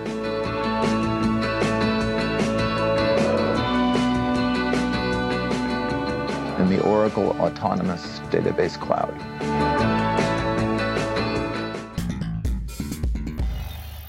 Здравейте, вие сте с 34 епизод на Говори Интернет, който се записва по нощите. До мен тук е Владо, който в момента си разплита кабели от краката. Здравей, Ленко. Не, по нощите, що лъжеш хората сега? По-късно вечер е. Да бе, ама не е като... Такова трябва да има драма. Нали? Трябва да записваме драма. много рано. Хората да усетят нашата болка. Да, винаги. Часа е 6 часа, Еленко. Записваме по нощите, не мога да живея повече. Живота ми е много труден. Не, че Еленко е герой тук за 3 дена. Това му е 16 подкаста няма значение. четвърти запис прави. Личи си, че излезехме от активния сезон на състезанията за бягане и влязохме в активния сезон на подкастите. А, с нас, ако чувате приятен дамски глас, който да се хихика на нашите тъпоти, това е нашата гостенка Яна, която ще помоля, както по традиция в този подкаст, тя да се представи, защото аз днес четах биото на, на, на нейния сайт Fine Acts и освен, че Владо видях всеки, а, всеки изискан университет в света, ам, да, може би тя, тя най-добре да го направи. Здрасти, Еленко. Здрасти, Владо. Супер много радвам, че съм тук. Много ми е трудно да се представя, защото правя много различни неща. Ам, занимавам се в момента основно с активизъм, участие в доброволчество, с изкуство. Иначе, като някакви титли, съм основател на глобалната платформа за социално ангажирано изкуство Fine Arts и съосновател на Time Heroes, която е най-голямата доброволческа платформа в България. Къде живееш? На 5 минути пеша от тук. Не е в глобалната платформа, значи. Иначе живеем много по летища и напоследък се почва живеем между София и Нью Йорк. Ага. А, а защо, защо Нью Йорк? Там е другия, така се каже, офис на Fine Arts или... Ами, миналата година направих една резиденция в ТЕД в Нью Йорк и изкарах няколко месеца там, а сега отивам отново, а, за да правя един ресърч по Fulbright. Пак всичко е свързано с нашата тема. Иначе Fine Arts съществува между няколко града основно, между София, между Нью Йорк, когато аз и Павел сме там, който е другия основател, и Лондон, където е трети основател на Fine Arts, Джули, mm-hmm. която е артист британски. И в общи линии пътуваме всеки месец по няколко пъти и си го движим онлайн. Аз, аз следя вашите, да се каже, вашите изяви. И всъщност моята теза а, да те поканим тук е, че България е една доста трудна страна. В смисъл, че хората са много по-консервативни, отколкото са склонни да си признаят. Дори такива, как се каже, а, млади хора, които не са обременени от кой знае какво. Като задълбаеш малко, откриваш, че има един консерватизъм, има едно искане към някакви стари неща, има едно искане за връщане на нещо, иск- искане някакви неща да се случват по, а, по определен начин. И според мен е интересно, че това, което правите, е, че опитвате да достигнете и да предизвикате някаква промяна, ако смята, че това, което искаме е промяна и че това, което не иска промяна е консерватизма, това, което се опитвате да стигнете е чрез изкуство. Нали, някакви хора се опитват да го правят с социални програми, други се опитват с обучения, а трети се опитват с, не знам, с бюджет или с каквото и да било. А, но интересното е, че вие опитвате да вкарате изкуството в цялото това нещо, като хората да им отвори очите. То въпрос е малко философски, обаче защо този похват? И кое, нали, Имаш ли, то, то е интересно като история, смисъл, кой за първи път се опитвал да използва изкуство за социална промяна? Макар, че нали, изкуство ни променя, както и го погледнем. Водо? И аз само да питам към какво искаме да променим обществото, т.е. тая промяна каква е? Да, и тази промяна каква е всъщност? Добре. Това е един... 16 въпроса, ти си. Класически Еленко. Класически е? Еленко. Ам, добре, може, може ли да почна с моята лична история, защо го правя това нещо? И оттам след това ще се опитам да отговоря на другите въпроси. Както Еленко добре знае, защото сме си били колеги в Капитал, моят бекграунд е на журналист и а, доста дълго време изкарах като разследващ журналист по теми свързани с човешки права. Едно от нещата, които много се опитвах да правя като журналист, беше да разследвам домовете за хора с увреждания, първоначално в България, след това в различни европейски държави, където а, влизах под прикритие и след това публикувах разследвания за ситуацията там. Основната ми цел, и тук вече това е съвсем друг разговор, дали това е добра журналистика или не е добра журналистика, когато на практика ти целиш не просто да си огледал на случващото се, а да искаш конкретна промяна. Аз бях в тая игра, за да искам нещо много конкретно, именно затварянето на тези места. И независимо от това, че нали, аз получавах всеки понеделник потупвания по гърба от колегите си, нали, колко хубав материал съм направила, аз се чувствах ужасно фрустрирана като журналист. Просто не само по тая тема и по други теми, но конкретно, нали, аз съм а, обиколила 6 държави, не знам колко дома, не знам колко публикации и съм успяла да затворя една институция. И тая цялата фрустрация от този процес ме накара да... А, само Дай. под, да затворя една институция означава да си постигнала една промяна. Защото целта е да се затворят институции или как? Ами да, но си представи, че ако моята цел е била да затварям всяка институция, за която пиша, това е толкова нищожно в моите очи, че ми се струва Не, супер... защо- Защото представи си хората, които слушат това, идея си нямат за тези домове, не О, знаят, да, за, може би да разкажа. не знаят за закона, според който тези домове за деца трябва да затворени, доколкото знам, за да могат да бъдат в по-интегрирана среда и така нататък и така нататък. Нали, това го знам от моята работа, където примерно си партнираме с фундация Сидър, които правят такива домове, които децата, които са останали без родители и имат определена грижа.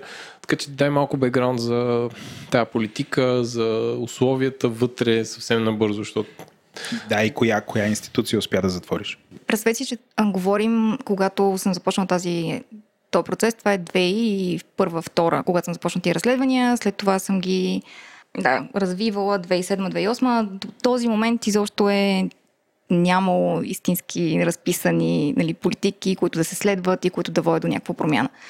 Много в зората на, на някакъв тип нали, реформа въобще, мислен за реформа, съм се включила в този, в този процес. Конкретно институцията, която успях да затворя с материал в капитал, беше Добромирци. А това, което а, нали, журналист може да види, отивайки под прикритие на такова място, защото ако не отидеш под прикритие, те затварят половината хора или затварят половината институция, ти не можеш да я видиш.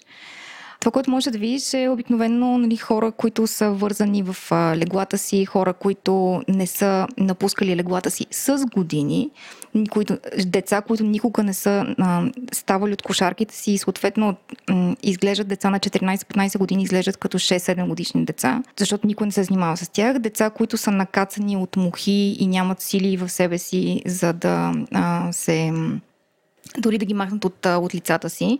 И едновременно с това, редките изключения на деца, които са осиновени от тези, от тези места, а, водят до това, че деца, които преди това са били отписани като, ам, нали, че всеки момент ще умрат, са, ам, научават три езика, започват да тичат и нали, просто виждаме, че А, промяната е възможна, Б, че условията и нали, цялото отношение към тези хора е нечовешко и че ако наистина имаме адекватна политика, тези деца могат да имат а, достоен живот, а, хората с увреждания могат да живеят спрямо потенциала си, а не да бъдат а, складирани в тия складове за хора. Съжалявам, че толкова се отклоних от основния въпрос. На мен много ми тежеше, нали, като ходих на тези места, аз ам, не просто, че исках да ги затворя, това беше... А, няма значение, имам, имам и лични нали, причини, поради които толкова да свързвам с тази тема, но исках да обясня фрустрацията си. Нали. Това е да, да си се чувстваш призован нали, за някаква цел, някаква нещо по-голямо от теб и да си толкова изключително неспособен да, да направиш това, което искаш да направиш, е много, ам, много е трудно да се справиш с това. И това беше причината, нали, тая тая тежест, която усещах, че не съм ефективна, не само в тая тема и в други, като журналист, ме бутна към активизма, всъщност. Поканиха ме 2009 да оглавя, всъщност да основа и да оглавя към програмата кампания и комуникации на Хелденския комитет, които до тогава нямаха такава програма. И също така, в същата тази година Хелмския комитет започна едно, един процес на разследване на всички 25 дома тогава за а, деца с а, увреждания в България. И направихме разследванията. Открихме, че 238 деца са починали в тези домове за 10 години, от които две трети а, тези смъртни случаи бяха по медицински документи а, преван, тируеми, защото децата бяха умирали от, от недохранване, от студ, а, от, от насилие. И аз имах тези 25 доклада от тези 25 институции и се чудих какво да правя с тях, защото истината е, че кампаниите, и това е всъщност проблема, който и Finax решава. Нали? Кампаниите, изобщо комуникациите на НПО-тата, когато ам, дори сега, нали, многословно, когато влизах въобще в тая тая сфера, те се правиха по супер скучен и супер неефективен начин. Нали, има доклад, има пресконференция, евентуално има някакво интервю, точка, следващото. И, а, аз само да кажа, моят опис на епилотата е, че всъщност като правим състезание с бегач, всяко или почти всяко, освен някои, които не са много специфични, има някаква а, кауза. Смисъл, ние сме НПО, ама даря, даряме на други НПО-та. И съм се срещал с десетки неправителствени организации в България и това, което мога да кажа е, че голяма част са неефективни и, и може би над 90% не могат да комуникират. В смисъл, те много добре могат да учитат даден проект, но реално да комуникират какво правят или към други хора, примерно какво е свършено, е много трудно. И, и това го усещам. В смисъл, че ако, нали, защото България, като кажеш НПО и хората си представят, е, някакви хора, грантаджи и така нататък, смисъл имат някаква негативна конотация, а пък реално неправителствените организации са брандове, примерно вземаш да Obama Foundation или някакви други големи и реално mm. те трябва да могат да комуникират толкова добре, колкото и брандове. Без значение. Нали, колко, така се каже, тук махам с ръце и казвам кавички, печалба имат и, и какъв бюджет имат. В смисъл, че те трябва да могат да комуникират, което България е много, много назад.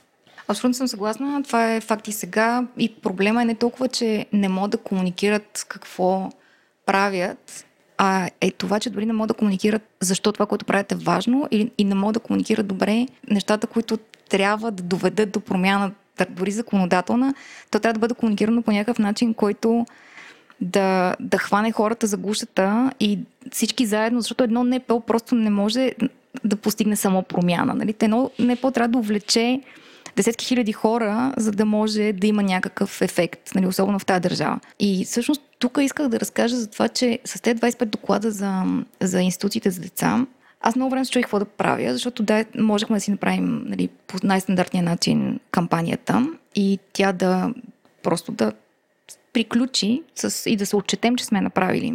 А, но ми струваше доста престъпно, имайки преди какво бяхме научили.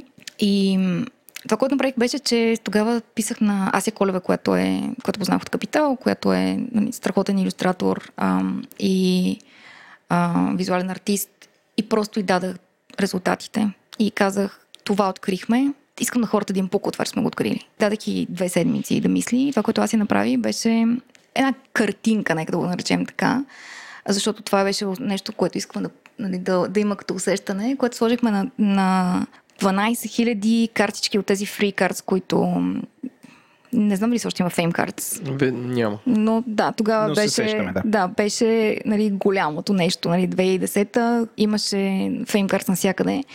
И аз си направя една а, иллюстрация, която отдалече изглеждаше супер сладко, като много невинна детска картинка. Имаше едно слънце, а, което грее върху едни лалета. А, нали, просто нещо, което те привлича да отидеш да го вземеш в ръцете си. Като го вземеш обаче, виждаш, че всъщност Слънцето има 12 лъча, а лалетата с различна височина и лалетата репрезентират а, причините, от които са починали тези деца. А Слънцето има 12 лъча, които репрезентират различните месеци на годината и може да видиш много ясно, че повечето деца са умрели през зимните месеци. И това, което десетки и десетки хора ми описваха след това как са се почувствали, беше едно и също. Нали? Че наистина са били, в момента, който го вземат, нали, ти отиват, ти подхождаш към изкуството, подхождаш ам, с много свален гард. И това е, че а, доброто изкуство стреля наистина право в сърцето. И това е нещо, което ние успяхме да постигнем.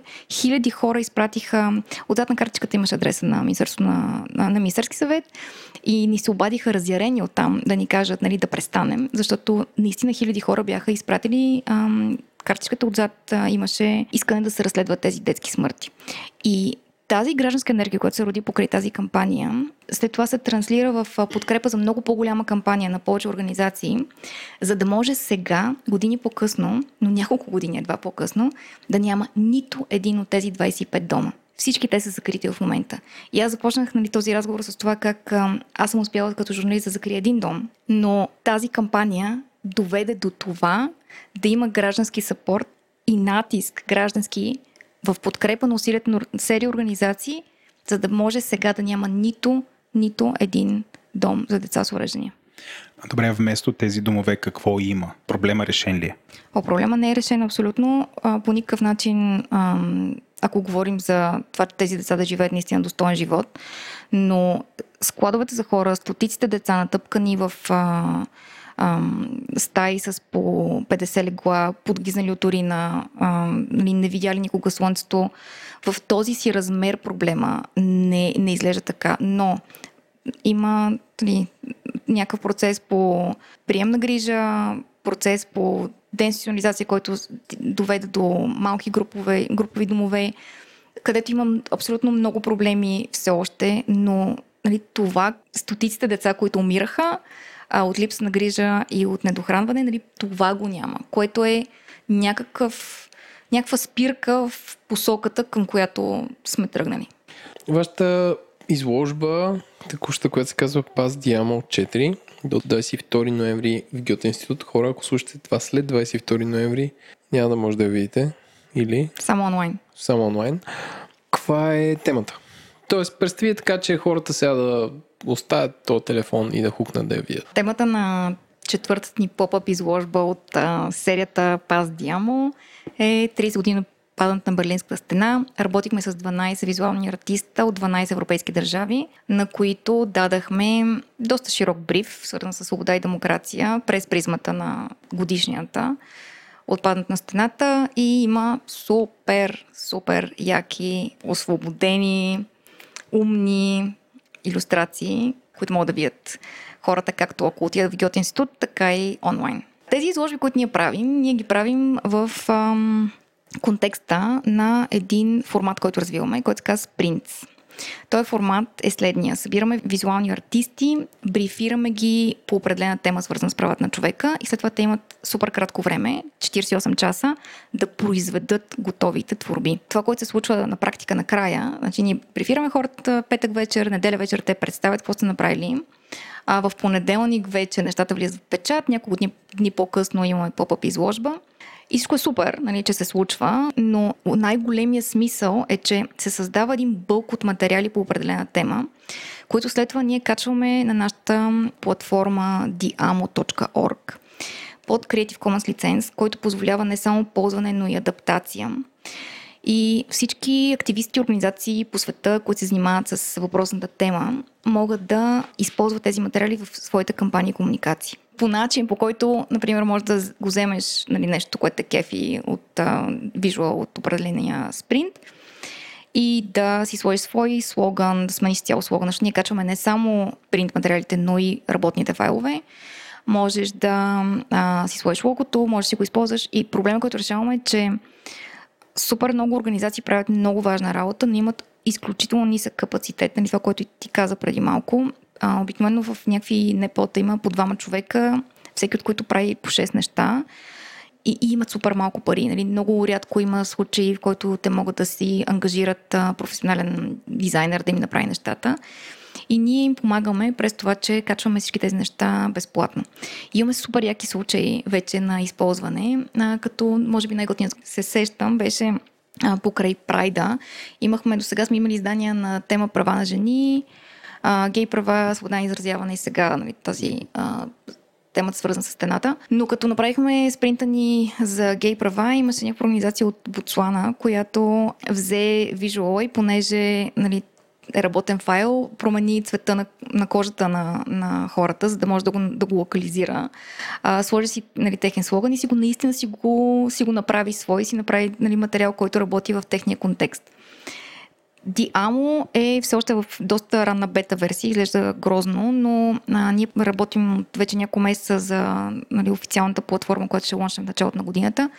И готиното там ще е, че визуални артисти от цял свет ще могат да плодват своите а, работи директно на платформата. Тоест няма да я пълним само единствено с принтове, както до сега, а ще отворим процеса, за да може всеки да демократизира а, своя работа, която е свързана по някакъв начин с някаква социална тема пак обращение към хората. Зарязвате това и отивате на Гьот институт, който е на улица Бенковски или къде беше там? Будапешта едно. Будапешта едно, да. Отивате и гледате. Там се влиза, плаща се или не се плаща? Не се плаща. Не се плаща, безплатно е хора, отивайте. Има безплатни картички и стикери са много яки. Има и безплатни стикери, не знам какво правите тук още. а, колко патрона имате? Това е 4. Проект ли е с няколко или постоянно ще, ще има 5, 6, 10? Какво да имаш пред под патрона? Пасти амо. А, нали амуниция патрон. А, Много, много далечна алюзия. Водо гледал Хилен. Аз съвсем различно си мислех, но да. Стотици! Не, наистина. Стотици, добре. Имаме супер. стотици създадени визуални материали от февруари до сега. Ги правим тия А кога спринтове. ще следващата изложба, освен тая? Не мога да ти кажа, Добре. Но се надявам да е скоро. Трябва да го убиеш, ако му кажеш. Ти разказа историята, която е доста, как да кажа, вълнуваща, но какво води до това да се използва изкуство за това? По-лесно възприятели, защото самото изкуство, ако трябва да изкуство, хората не го възприемат толкова лесно, според мен, колкото един call, call to action. Има редица изследвания, които говорят силата на изкуството. И е доказано, че изкуството е един от най-добрите начини, по които ние да предаваме някакви послания, които да провокират емпатия. Отново, али, редица изследвания показват как, за да променяме мненията на хората, вече не работи да им даваме повече информация просто а, или дидактично да им казваме някакви неща. А това, което работи най-добре е да ги поставим в обувките на някой друг. И един от добрите начини това да се случва, освен нали, брилянтен сторителинг, е именно през а, изкуство.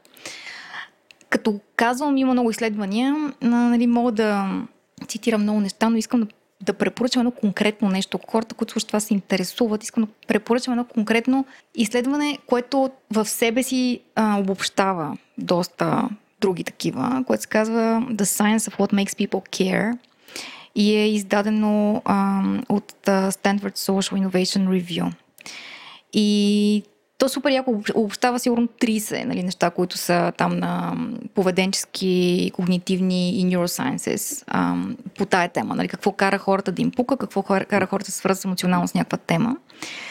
И изводите са, това, което казах, че не се, не се променят мнения през повече информация, а през емпатия, че визуалният език работи много по-добре от сухите факти и абстрактните концепции че да, изкуството може да провокира емпатия, но тук е супер важно нещо, което казвам и на всички наши артисти, с които работим, че това да провокираш емоционална реакция трябва да се прави много внимателно, защото когато просто караш хората да се чувстват ам, тъжни или виновни, това ги кара да се затварят и да се отвръщат, вместо да ги провокираш към действия. А това, което кара хората да искат да да се включат, е когато направиш такъв тип послание, което все пак оставя някакво място за надежда. И това е много, много, много, много важно. И за това нещата, които ние правим, ако погледнете нещата на Fine Acts, там няма да намерите такива изключително хард-хитинг нали, изображения. Ако говорим за домашно насилие, няма да видите нали, насинени женски очи. Ние има съвсем различен подход и по съвсем различен начин се опитваме да подхождаме към темите. Именно заради това, че за нас е супер важно да слушаме какво ни казва науката, нали, отколкото да се осланяме, както аз съм правила толкова грешки преди въобще да тръгна да се обучавам и да се образувам в тази посока опитваш се да стреснеш хората, опитваш се да им да, нали, да провокираш в тях нали, ужас, как може нещо такова да се случва, но истината е, че хората са, са абсолютно свръх информирани и също са десенситизирани, т.е. обезчувствени, все повече и повече и повече, защото нали, трябва да си изграждаш някакви стени. И начинът по който можеш да пробиеш през тия стени е именно този, нали, с повече, с повече надежда нали, като каза за внимание и, и обръщаш, т.е. да ги впечатлиш хората, нашия слушател Слави пита а, в тези времена на сетивно информационно претоварване, когато човешки мозък няма капацитета да се развълнува трайно от нещо, защото то е сместено от следващото и после от следващото, как се справяте? Какви инструменти използвате така, че техните информационни парчета да се задържат и да предизвикват по-трайна мотивация в съзнанието на хората? Може би ти отчасти отговори за това, но mm. не и толкова за това, че оф, днес съм на една изложба и утре ще гледам Батман 9 и ще забравя си изложбата. Изложбата е един от най- неефикасните начини да променяш на хората мнението. Мисля, мисля, че като отидеш на изложба, първо, определен тип хора ходят на изложби. За нас изложбата е Абе, някакви хора да го видят в такава среда, но наистина едно от най- най-неефективните, според мен, ам, инструменти, които, а, които да използваме. Пример ще дам с а, нашия проект, който се казва BEAT и е за домашно насилие. По-скоро е за липсата на реакция на обществото към домашно насилие, на адекватна реакция. Това, което ние направихме, беше две неща. Инсталация и видео. Нашия проект беше провокиран от един случай в ам, София, където една жена, Виола, беше убита в столичен квартал, беше убивана в продължение на 50 минути от а, своя партньор. И съседите бяха казали на следващата сутрин, че са чули виковете но не са реагирали. Това, което направихме с Максим Перуна, които са музикант и програмист в контекста на нашия формат Labs, където свързваме артисти и технологии, за да създават заедно решения а, на конкретни социални проблеми, беше едно видео и една инсталация, провокирано от този случай, за който разказах, а, с, смъртта на Виола. Видеото беше вайрал, нека да кажем. стотици хиляди гледания онлайн това, което направихме беше, че наехме апартамента под апартамента на Виола. Закарахме там барабаните на Максим и в 10 вечерта започнахме да снимаме как той ги бие и бяхме с топ за да видим колко време ще отнеме на някой да звънне на звънеца. За да сравним това време на реакция а, с 50 минути липса на всякаква реакция, докато Виола е убивана. Сравнявахме реакция на едни и същи хора, отново ще кажа, в същия блок, апартамента, дневната под дневната на Виола, където тя е била убита. Отговор е минута и 52 секунди. Преди да се звънне на звънеца и преди нашото one-shot видео да свърши. Имаше огромен смисъл от това видео. Имаше, както казах, ужасно много гледания, страшно много жени писаха отдолу, че са преживели същото, липса на абсолютно всякаква реакция от съседи, липса на всякакъв сапорт. Супер много хора, които са в ролите на съседите, които казваха, добре, ама нали, никакво може да направим, полицията не идва, нищо не става. Ние направихме в случая и един сайт, където колаборирахме с жени, които са жертви на домашно насилие, които даваха съвети за това как от една страна нали, съседите могат да реагират адекватно, а от друга страна съвети към жени, които в момента преживяват това. И всичко това имаше огромен импакт. Някакви хора ни казваха, че са употребили съветите, които ние даваме на, на сайта, като например, ако чуеш нещо и не искаш да се конфронтираш или не искаш да се обадиш на полицията, защото не вярваш в това, абсолютно работи, ако просто отидеш и звънеш на звънеца и кажеш, абе, хора, аз нямам ток, ви имате ли? Или тук ми трябва чаша захар или каквото и да било, защото е доказано, че можеш да спреш ескалацията на насилието по този начин и да не се стигне до, до смъртни случаи или до брутални а, наранявания. И това също е страшно важно. А има и страшно други, а, много други смислени съвети на, на сайта ни, който се казва beat.org. Но отвъд това видео ние направихме инсталация. И тази инсталация сложихме в една галерия. И в тази галерия дойдоха Коя е галерията? 500 човека. Галерията е Кредо Бонум Ага. в София. Дойдоха 500 човека и там бяха същите тези барабани. И имаше едни слушалки и ние просто казвахме на хората да си сложат слушалките и да започнат да бият барабаните. И единственото, което трябва да знаете, че ще чуят гласовете на жени, преживели а, домашно насилие. И хората го правеха това и факта беше, че чуваха в слушалките си не просто гласовете, а писците на тези жени. И това водеше до изключително силни емоционални реакции. Всеки след това, който имаше тази интеракция с инсталацията, идваше при нас и говорим. Това бяха хората, които след това се превърнаха в посланници на, въобще на, на проекта и бяха хората, които най-много разказаха на близки приятели. И тук моят поинт е, че има нужда да мислим за две неща, когато правим въобще кампания. Едната е, не знам как да го преведа на български, скоп. Обхват. Да. Едната е обхвата, който ние имахме с видеото си, а другата е интензивността на емоционалното преживяване. И това, което направихме с, с бит в тази галерия е пример за, за това колко е важно. 500 човека, да, нали, абсолютно несравнимо с стотиците хиляди, които гледаха видеото, но дълбочината на емоционалната реакция и това какво те направиха след това, нали, като наистина посланици на, на проекта и на посланието, беше, беше изключително силно. Но отново това е супер рядко да можеш да го направиш в, в пространство, което е до голяма степен сейф и до голяма степен, не знам, идват определен тип хора в него. И за това, нали, това, което ние все не сме направили с бит, но искаме да го направим, е тия барабани да отидат в мол. Мисля, че има огромен, огромен смисъл от а, нали, културните пространства, но ако търсим наистина импакт и ако търсим наистина брой хора, които да ги вкарвам в тези обувки на другия, трябва да излизам от тия места и да сме там, където хората не очакват нали, това, което ние, ние ще искаме да им кажем.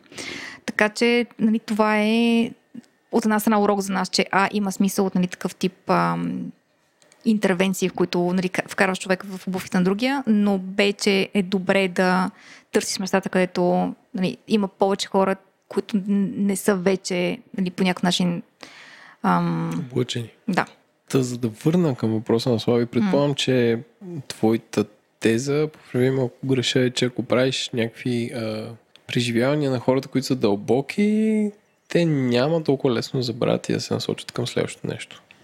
Тоест, ако гледаш едно онлайн видео и лайкнеш едно, ако отидеш на галерия на живо и чуеш писци на хора, е друго. Да, това е. А, също мисля, че дори видео експириенса може да бъде много силен и много а, въздействащ. Това нали, с ам, видеото на бит хората не са спрели да ми говорят а, за него, т.е. и той е било достатъчно силно, за да можеш да не го забравиш, но със сигурност емоционалният отпечатък, който това да интерактуваш с самите барабани, без да подозираш какво ще се случи а, срещу това да гледаш това минута и там, близо две минути видео, е много, много различен. И а, начинът по който ти се свързва емоционално с темата е много по-силен в случая на инсталацията. Като каза Мол и, и хора в Мол, а, успявате ли да, това е пак въпрос на Слави, да ангажирате пряко бизнеса в подкрепа на такива активности, защото, нали, знаем, като цяло много трудно ще намериш компания, било то по всякакъв CSR вектор, да подкрепи кампания за бежанци, примерно, за някакви теми, които са, бих казал, грозни. В смисъл за, за показване или за асоциация, не са cool по някакъв начин. Имате ли финансиране и подкрепа от там, от, от бизнеса или разчитате на изцяло на други методи? Компании, които са ни давали пари за това да подкрепят наши формати, например са OntoText и SiteGround, както и Athlon. И трите компании подкрепяха различни издания на нашия Labs формат, където свързваме артисти и технолози. И трите компании участваха не само с пари, но и като ментори и като а, участници от а, техните екипи. И от една страна, нали, това, е, това е страхотно, че се случва по такива теми, които нали, въобще не бяха а, ведри и позитивни. Супер сложно е да намираш подкрепа от компании за теми, свързани с човешки права, когато не става въпрос за някой ти фърли някакви пари по CSR около коледа, нали? а наистина смислена подкрепа, такава, която те участват, за да подкрепят.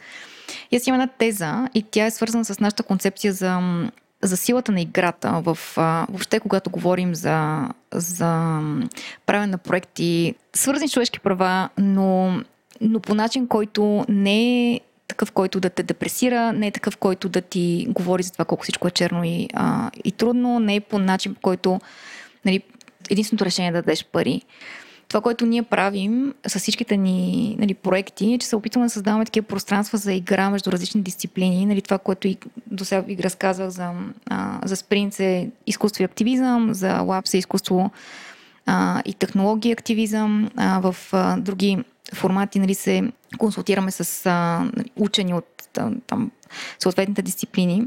И, и това, което мисля, че привлича компаниите за да ни подкрепят нас, е това, че нещата, които ние правим, са винаги през призмата на играта. Нашите формати са яки, ти идваш при нас и решаваш някакъв много тегъв проблем по начин, който докато го работиш, ти е яко. Имаш усещането, че можеш да се справиш с него. Имаш усещането, че това не е нали, непреодолимо и тежко и черно и по-голямо от всички нас и съответно нали, може да се откажем, а може да се, че наистина може да се справим заедно. И това идва от, от факта, че пространство на игра го позволява това да го усещаш по този начин.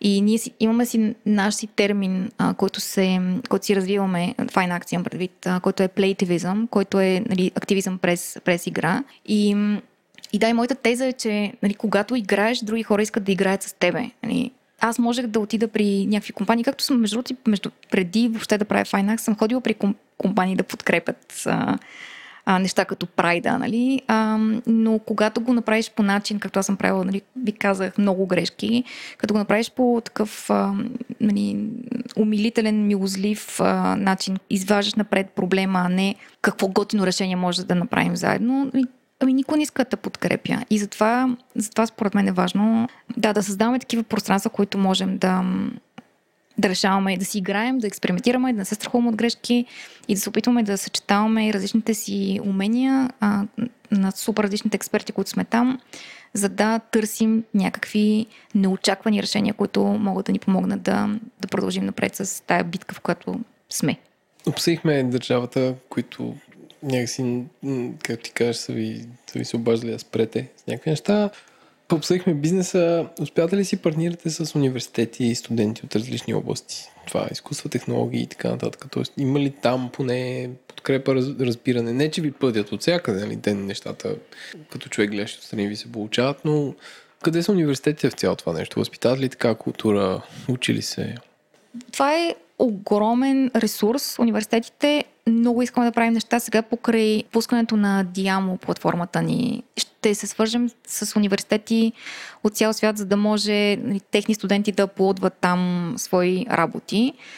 Това е като план. Това, което се случи след Пас Диамо 3, което беше посветено на свобода на изразяване, с нас се свързаха от Американския университет в Благоевград където ще покажат а резултатите от а, нали, изложбата, но и ще има такъв тип ам, чалендж към а, техните студенти за това да а, създадат собствени визуални материали на тази тема или да се намесят, защото, както каза, качваме и работните файлове, да, се намесят в нещата, които ние вече сме създали, което нас супер много ни харесва и бихме искали това да го направим на повече места, включително Лора а, Кели, която е а, от американския университет Благоевград, ми каза, че е препоръчал на други нейни колеги в ам, региона да се свържат с нас, за да направят същото.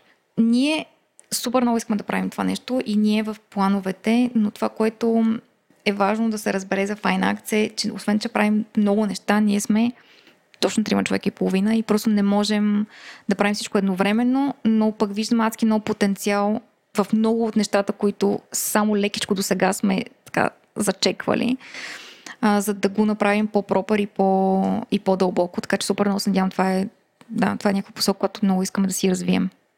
Как вътрешно за вас мерите обхвата или сблъсъка или импакта, да използвам тази дума, на вашите, как кажа, програми, перформанси и така нататък? Много го мерим, защото хората, които ни дадат пари, много искат от нас да, да мерим нали, всичко. Много е сложно да мерим влияние на различни креативни продукти и процеси, но се опитваме. Да, от една страна, окей, нали, social media данни, които знаем нали, до каква степен са валидни за някакъв тип, нали, това, което ние искаме да, провоки, да провокираме емоционално свързване, аз не мога да ти кажа нали, колко от хората, които са натиснали е, лайк или сърчице, нали, наистина нещо са почувствали, наистина след това нещо ще променят, но това е нещо, което да следим. Опитваме се да хващаме някакви тенденции. Много ни е важно след абсолютно всеки един формат, който ние правим, че пускаме а, такъв тип а, формуляр към участниците, да ни кажат какво мислят, какво е било добре, основно какво е било зле, какво може да, нали, да подобрим а, по-нататък. Много ни е важна тая качествена обратна връзка от хората, с които, с които работим. Опитваме се да следим за това, което ви разказах нали, за, за бит, е такъв пример, да следим за това какво ни разказват хората, след като са преживели някои от нашите арт интервенции, да речем, някакъв oral history събираме в, във всеки един от случаите. Но от друга страна бих искала да кажа, че нещо може да бъде измерено и че ние прегръщаме с две ръце факта, че правим неща, в които вярваме дълбоко, опитваме се да се информираме супер добре за това какво работи, какво не работи, гледаме, питаме къде грешим и къде не, но да, до голям степен просто трябва да сме окей okay с това, че ние не продаваме краставици, не, не мога да ти кажа колко, колко тежи тази краставица и тази краставица горчива или не е горчива. Не, мога да кажа, че ние се опитваме да направим най-доброто с това, което, с това, което имаме. Като и като информация, и като продукти. Препоръчи пет книги. Хм. Файнакс има две книги. Едната книга е пример за нашия първи успешен а, краудфандинг проект. Книгата се казва Vagina Matters. На български е В като вагина. И успяхме да съберем през Indiegogo целта си, което е супер за нас. Колко пари бяха? Не много, 6000 долара, но е успяхме да си я а, постигнем за половината от времето. След това досъбрахме още малко. Много сме щастливи. А, вече започваме да разпращаме първите пъркове. Самата книга ще е готова а, началото на годината. Това е книга, която след това ще бъде абсолютно безплатна за онлайн. Това е първата иллюстрирана книга за сексуално образование за момичета в България.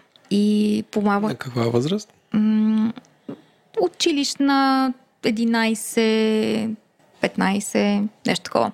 Но честно казано, аз като четах, редактирайки я, научих толкова много нови неща за а, собственото си тяло, че да, препоръчвам на абсолютно всеки. Хората това, което подкрепиха през нашата краудфандинг кампания беше това да може да се раз- разпространи тази книга абсолютно безплатно сред хиляди момичета в България както печатната версия, така и ние ще качим книгата изцяло като PDF онлайн на сайта ни, а, за да може всеки да я чете. Това е първата книга, която препоръчвам. Втората книга, която препоръчвам е... Може ти помогне да я направите и аудиокнига. Това е доста яко. Това е супер яко. Окей. Това е страхотна идея. Втората е пък като пенис. Втората книга се казва Парти за Нарвала. А, писана е от Павел Кунчев, моят партньор в Fine Arts в живота и е иллюстрирана от Аглика Спасова. Супер як комикс е, който вече е издаден. Всичките пари от този комикс отиват за работа на Българския хелски комитет а, с деца. Това са де, а, деца както в ам, институции за а, като тип бившите ТВУ-та, деца, ромски деца, а, както и деца бежанци. Така че всеки може да отиде на фейсбук страницата на БХК и да си купи книгата Парти за нарвал, която е мега як. За един нарвал, който излиза от... Ам, А Нарвал беше бозайник ли беше? ми, той е като кит с един дълъг Срок. рог. Еднорог, Той е ама зъб. Да. Той е зъб. Той е зъб точно така, но а, е известно като еднорога на морето. На морето. И той излиза от изключително замърсеното море и бяга в а, магическата гора, където му се случват неща. И е супер. Така че това е втората книга, която ще препоръчам. А иначе книги, които... Последната книга, която четах, беше а, The Psychopath Test а, на Джон Ронсън. И супер много я препоръчвам, защото освен, че той пише страхотно, има една част там, която е за това как определяме, как изобщо нали, се определя какво е психична болест. Адски интересно и много препоръчвам. Ако не ви се чете книгата на Джон Ронсън, гледайте те толка на Джон Ронсън по книгата. Супер е. И други две, които ще препоръчам тук, съм си написала. Даже си записала. Написала Да, съм верно, си. ние ти дахме темите. Пу, колко си подготвен. Ми, по-добре ще че аз нямаше да мога да кажа една книга. Не, може би двете Ето, на... Владо, виждам го как иска да бъде гласът на... Давай, на, Влад, на спаси ме. Спаси ме от този. Ева като Вагина, може би трябва да е дама да чете книгата. Кои са другите книги, които си подготвила да ни препоръчаш? Много се иска да препоръчам някакви книги, книги, които супер много обичам и са ми помагали да се справям с някакви неща. Едната е... Ще ги кажа на английски, защото не знам как Няма- са... няма с- проблем. И двете са преведени на български. А, едната е Extremely Loud and Incredibly Close на Джонатан Сафран а, която е много помага за справяне с загуба, поне на мен. Много ми помогна. А, а другата е The Curious Incident of the Dog in the Nighttime на Марк Хедън а, която е супер книга за това какво е да си различен и да си аутсайдер. Нашия приятел Иван каза, искам да стана като Яна. Как се става като Яна? Иван да внимава какво си пожелава. Да, не чули. Аз не знам какво е да си станеш като Яна. Яна има седем шапки и е супер изморена и постоянно се съмнява в ефективността си.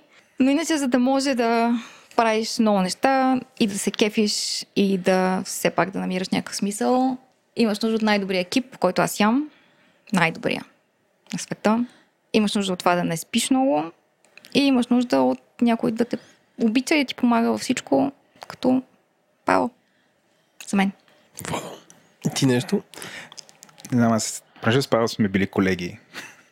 И сега, Да, като, да. като ние с него си имаме едно, викаме си Чичо Манчо. И сега тя като каже Павел, и въобще като го, нали, ми да кажа, Не знаех е, това. Чичо е- Манчо. Трябва да го разпиташ откъде идва. Добре. А, това, а, а сега аз, аз бях гледал, че ти си имала TED Talk на тема как да се възстановим от бърнаут. Активистки бърнаут. Активистки бърнаут, точно така. Разкажи ни с няколко думи как да се възстановим от активистки бърнаут, защото ти очевидно имаш 7 шапки, те са все активистки. Кажи ни такова и на, и на nutshell. Мога да те уверя, че в те толка си, уверя теб и слушателите, че се справям по-добре, отколкото в това интервю. 7 минути Е, е, успявам е- да предам. Е, смисъл, това е, те тук, не е ли 18 минути или какво беше? моя е 7. А, ти 18 дават Ти на какво по средата каза? Оф. Сега Казах си. предизвикваме те в 3 минути да, да, да надскочиш те толка. Истината е, че а, посланието на TED Talk в своята същност е много различно от заглавието, което те избраха за този ток. Този ток не е основно за как да се справиш с бърнаут като активист. Основно е за тази концепция за плейтивизъм, за която говорих. А, там давам примери за наши проекти, в които ние прилагаме тази концепция и говоря за това колко е важна играта по две причини. Едно, че когато играем и колаборираме между различни дисциплини, имаме супер по-добри идеи, нали, които се раждат от, от тази крос-дисциплинарна колаборация. А, и второ е, че когато играем, се справяме с изключително високите нива на депресия и бърнаут в активизма, защото те наистина са стряскащо високи, понеже имаме чувство, че ще се справим. Просто когато играем, забравяме за това колко е тегаво тежко и можем да, да продължим напред. Добре, като казваш, играем това някакъв геймификейшн ли или как точно играеш по време на активизма? Това, което аз имам предвид под игра е това да създаваш пространства, в които да вкарваш различни хора, не само хора като теб, различни хора, които могат да влязат със своята експертност и със своите, своята енергия, която много често ние активистите нямаме, и да създадеш място, в което да няма страх и стрес от провал, да не им казваш ти на тия хора какво искаш те да свършат, а да им дадеш възможност те да го направят по техен начин и ти да им помогнеш. И те на практика, ти да им помогнеш те да ти помогнат. Това е, това е нещо, което ние, ние правим. Форматите ни, които нали, ние правим с супер различни хора от всякакви дисциплини, са израз на тази игра. Това не е геймификейшн, това не е плейтивизъм, също така не е лавтивизъм. Лавтивизъм е а, една концепция на Сърджа Попович, който е супер як активист от а, Сърбия, където неговата концепция за това колко е важно да използваме хумор в, в активизма, което е абсолютно, абсолютен факт. Но при плейтивизма няма, няма нужда резултата накрая да е забавен и, и да е смешен. Важен е процеса. Важен процеса на игра, в който ние не се опитваме нали, сами като активисти нали, да си направим нещата по нашия си начин, който сме го правили последните 50 години. Нали, в, и междувременно закупавайки се все повече и повече в а, липсата на, да, на, на всякаква надежда, че нещо е възможно, а да отворим това пространство, да вкараме другите хора и да започнем да не се страхуваме да правим нещата по начин, по, по които не сме правили нали, кампаниите си до сега. Хората, които ни слушат, предполагам в момента си задава въпроса, окей, как мога да подкрепя Fine Acts? Имате ли някаква платформа за микродарения, в които те могат да ви даряват пари или ако искат да станат доброволци за някои от вашите събития? Или как могат да ви подкрепят и от какво имате нужда? Това е, този въпрос е толкова як съм, че съм те помолила да го зададеш, а не съм. О, ти благодаря. Да, никой не ме е молил, но когато се срещаме с хора като теб и а, искаме да им помогнем, така че няма нужда някой да, да ни пита и това питаме накрая. имаме един Patreon, който не сме лончнали официално до сега. И хайде да Имаме двама патрона, един от които съм аз. Заблудените, защото само вие знаете. Ви. Повъртише ни пари. Да. Плаща данъци и такси. Между теб и фирмата и Патреон е така печелят, защото ти ги даваш на, ти ги даваш на фирмата, тя ти плаща на те. Те минават през- Е така 5%, 5%. А е не повече, прави. 12% минава през патрон. Плюс плащаш ДДС, така че Ми, това е просто... Да. Хаштаг консултация по счетоводство. Владимир Каладан Петков. Да. Бъдете се на Истината- 088. Истината е, че, както всички знаем, като си правиш някаква платформа, трябва да си първия дарител, което е важно, но ние така и не стигнахме да си лончнем Патреона, така че в този момент този подкаст става място за лонч, официален на Патреона на Fineact. А, имаме яки пъркове и също така следващите 100 човека, които ще ни станат патрони, ще получат личен тайн подарък от мен. Супер, супер много ще се радвам, ако хората оценят това, което правим, да ни подкрепят дори с малко, за нас ще значи много. А, иначе като доброволци винаги имаме нужда от помощ. Ако някой има интерес да ни подкрепи като с времето си и с уменията си, може да ми пише на yana.fineacts.co и ще се радваме да намерим начин, по който да си сътрудничим. И също, ако ни слушат дизайнери, визуални, визуални артисти, всякакви артисти, активисти, ако имате нужда а, ако сте от креативна страна на нещата, да правите проекти с смисъл, дайте знак. Ако сте активисти и имате нужда от съвети, идеи и каквото може да ви дадем, отново дайте знак на така посочения мейл. Аз не знам дали ти си запозната с, с творчеството на Еленко напоследък. Той има един клуб за бягане бегач. Чатпад, Много, много съм запознат. чатпад затваря София. и там се събират с други хора, тичат си, спортуват. И по някакъв начин Еленко ли си шегата на страна, но ли за мен Еленко, подобно на теб, той се опитва да постигне промяна в обществото, само че не чрез изкуство, а чрез спорт. Мислиш ли, че може а, Бегач и Fine Arts да направят някакъв общ проект, който да води до социална промяна, комбинирайки двата елемента на двете организации спорт и изкуство слаш технологии? Отговор е, мисля да. Тук ще си сложа тъжния глас, ще кажа, България е най-затластялата, не най-затластялата, но най-неспортуваща държава в Европейския съюз. 64% от българите умират от белодробни заболявания. Mm. Сърдечно съдови. Anyway, да, ами аз мисля да. Мисля, че ще не, е както супер. каза Яна, сега научих нещо. Не трябва да, Да, казвам тъжни да. факти, а да кажем Let's get Можем. moving, взем Да. следващите медали по не знам. Мисля, че е супер. И мисля, че трябва сега ми да го обсъдим, защото аз не съм добра в това да създавам, хвърлям идеи веднага, но мисля, че е страхотно. Аз добровол съм да съм ви фотограф. Е, може и доброволно да ме посъветвате как да си развия патреона, защото вие сте най-добрите в България. Да. Владо е бога на Патреон. Мега. Говориш с най-добрия в България. Не, наистина така. Няма, няма по-добри в България от вас на Патреон, според мен, наистина. А Не мисля, че сме с най-големия патреон Да. в момента. Близо 200 човека М. даряват. Ами добре, Яна, много ти благодарим. Аз ви благодаря. Да, да, беше страхотно.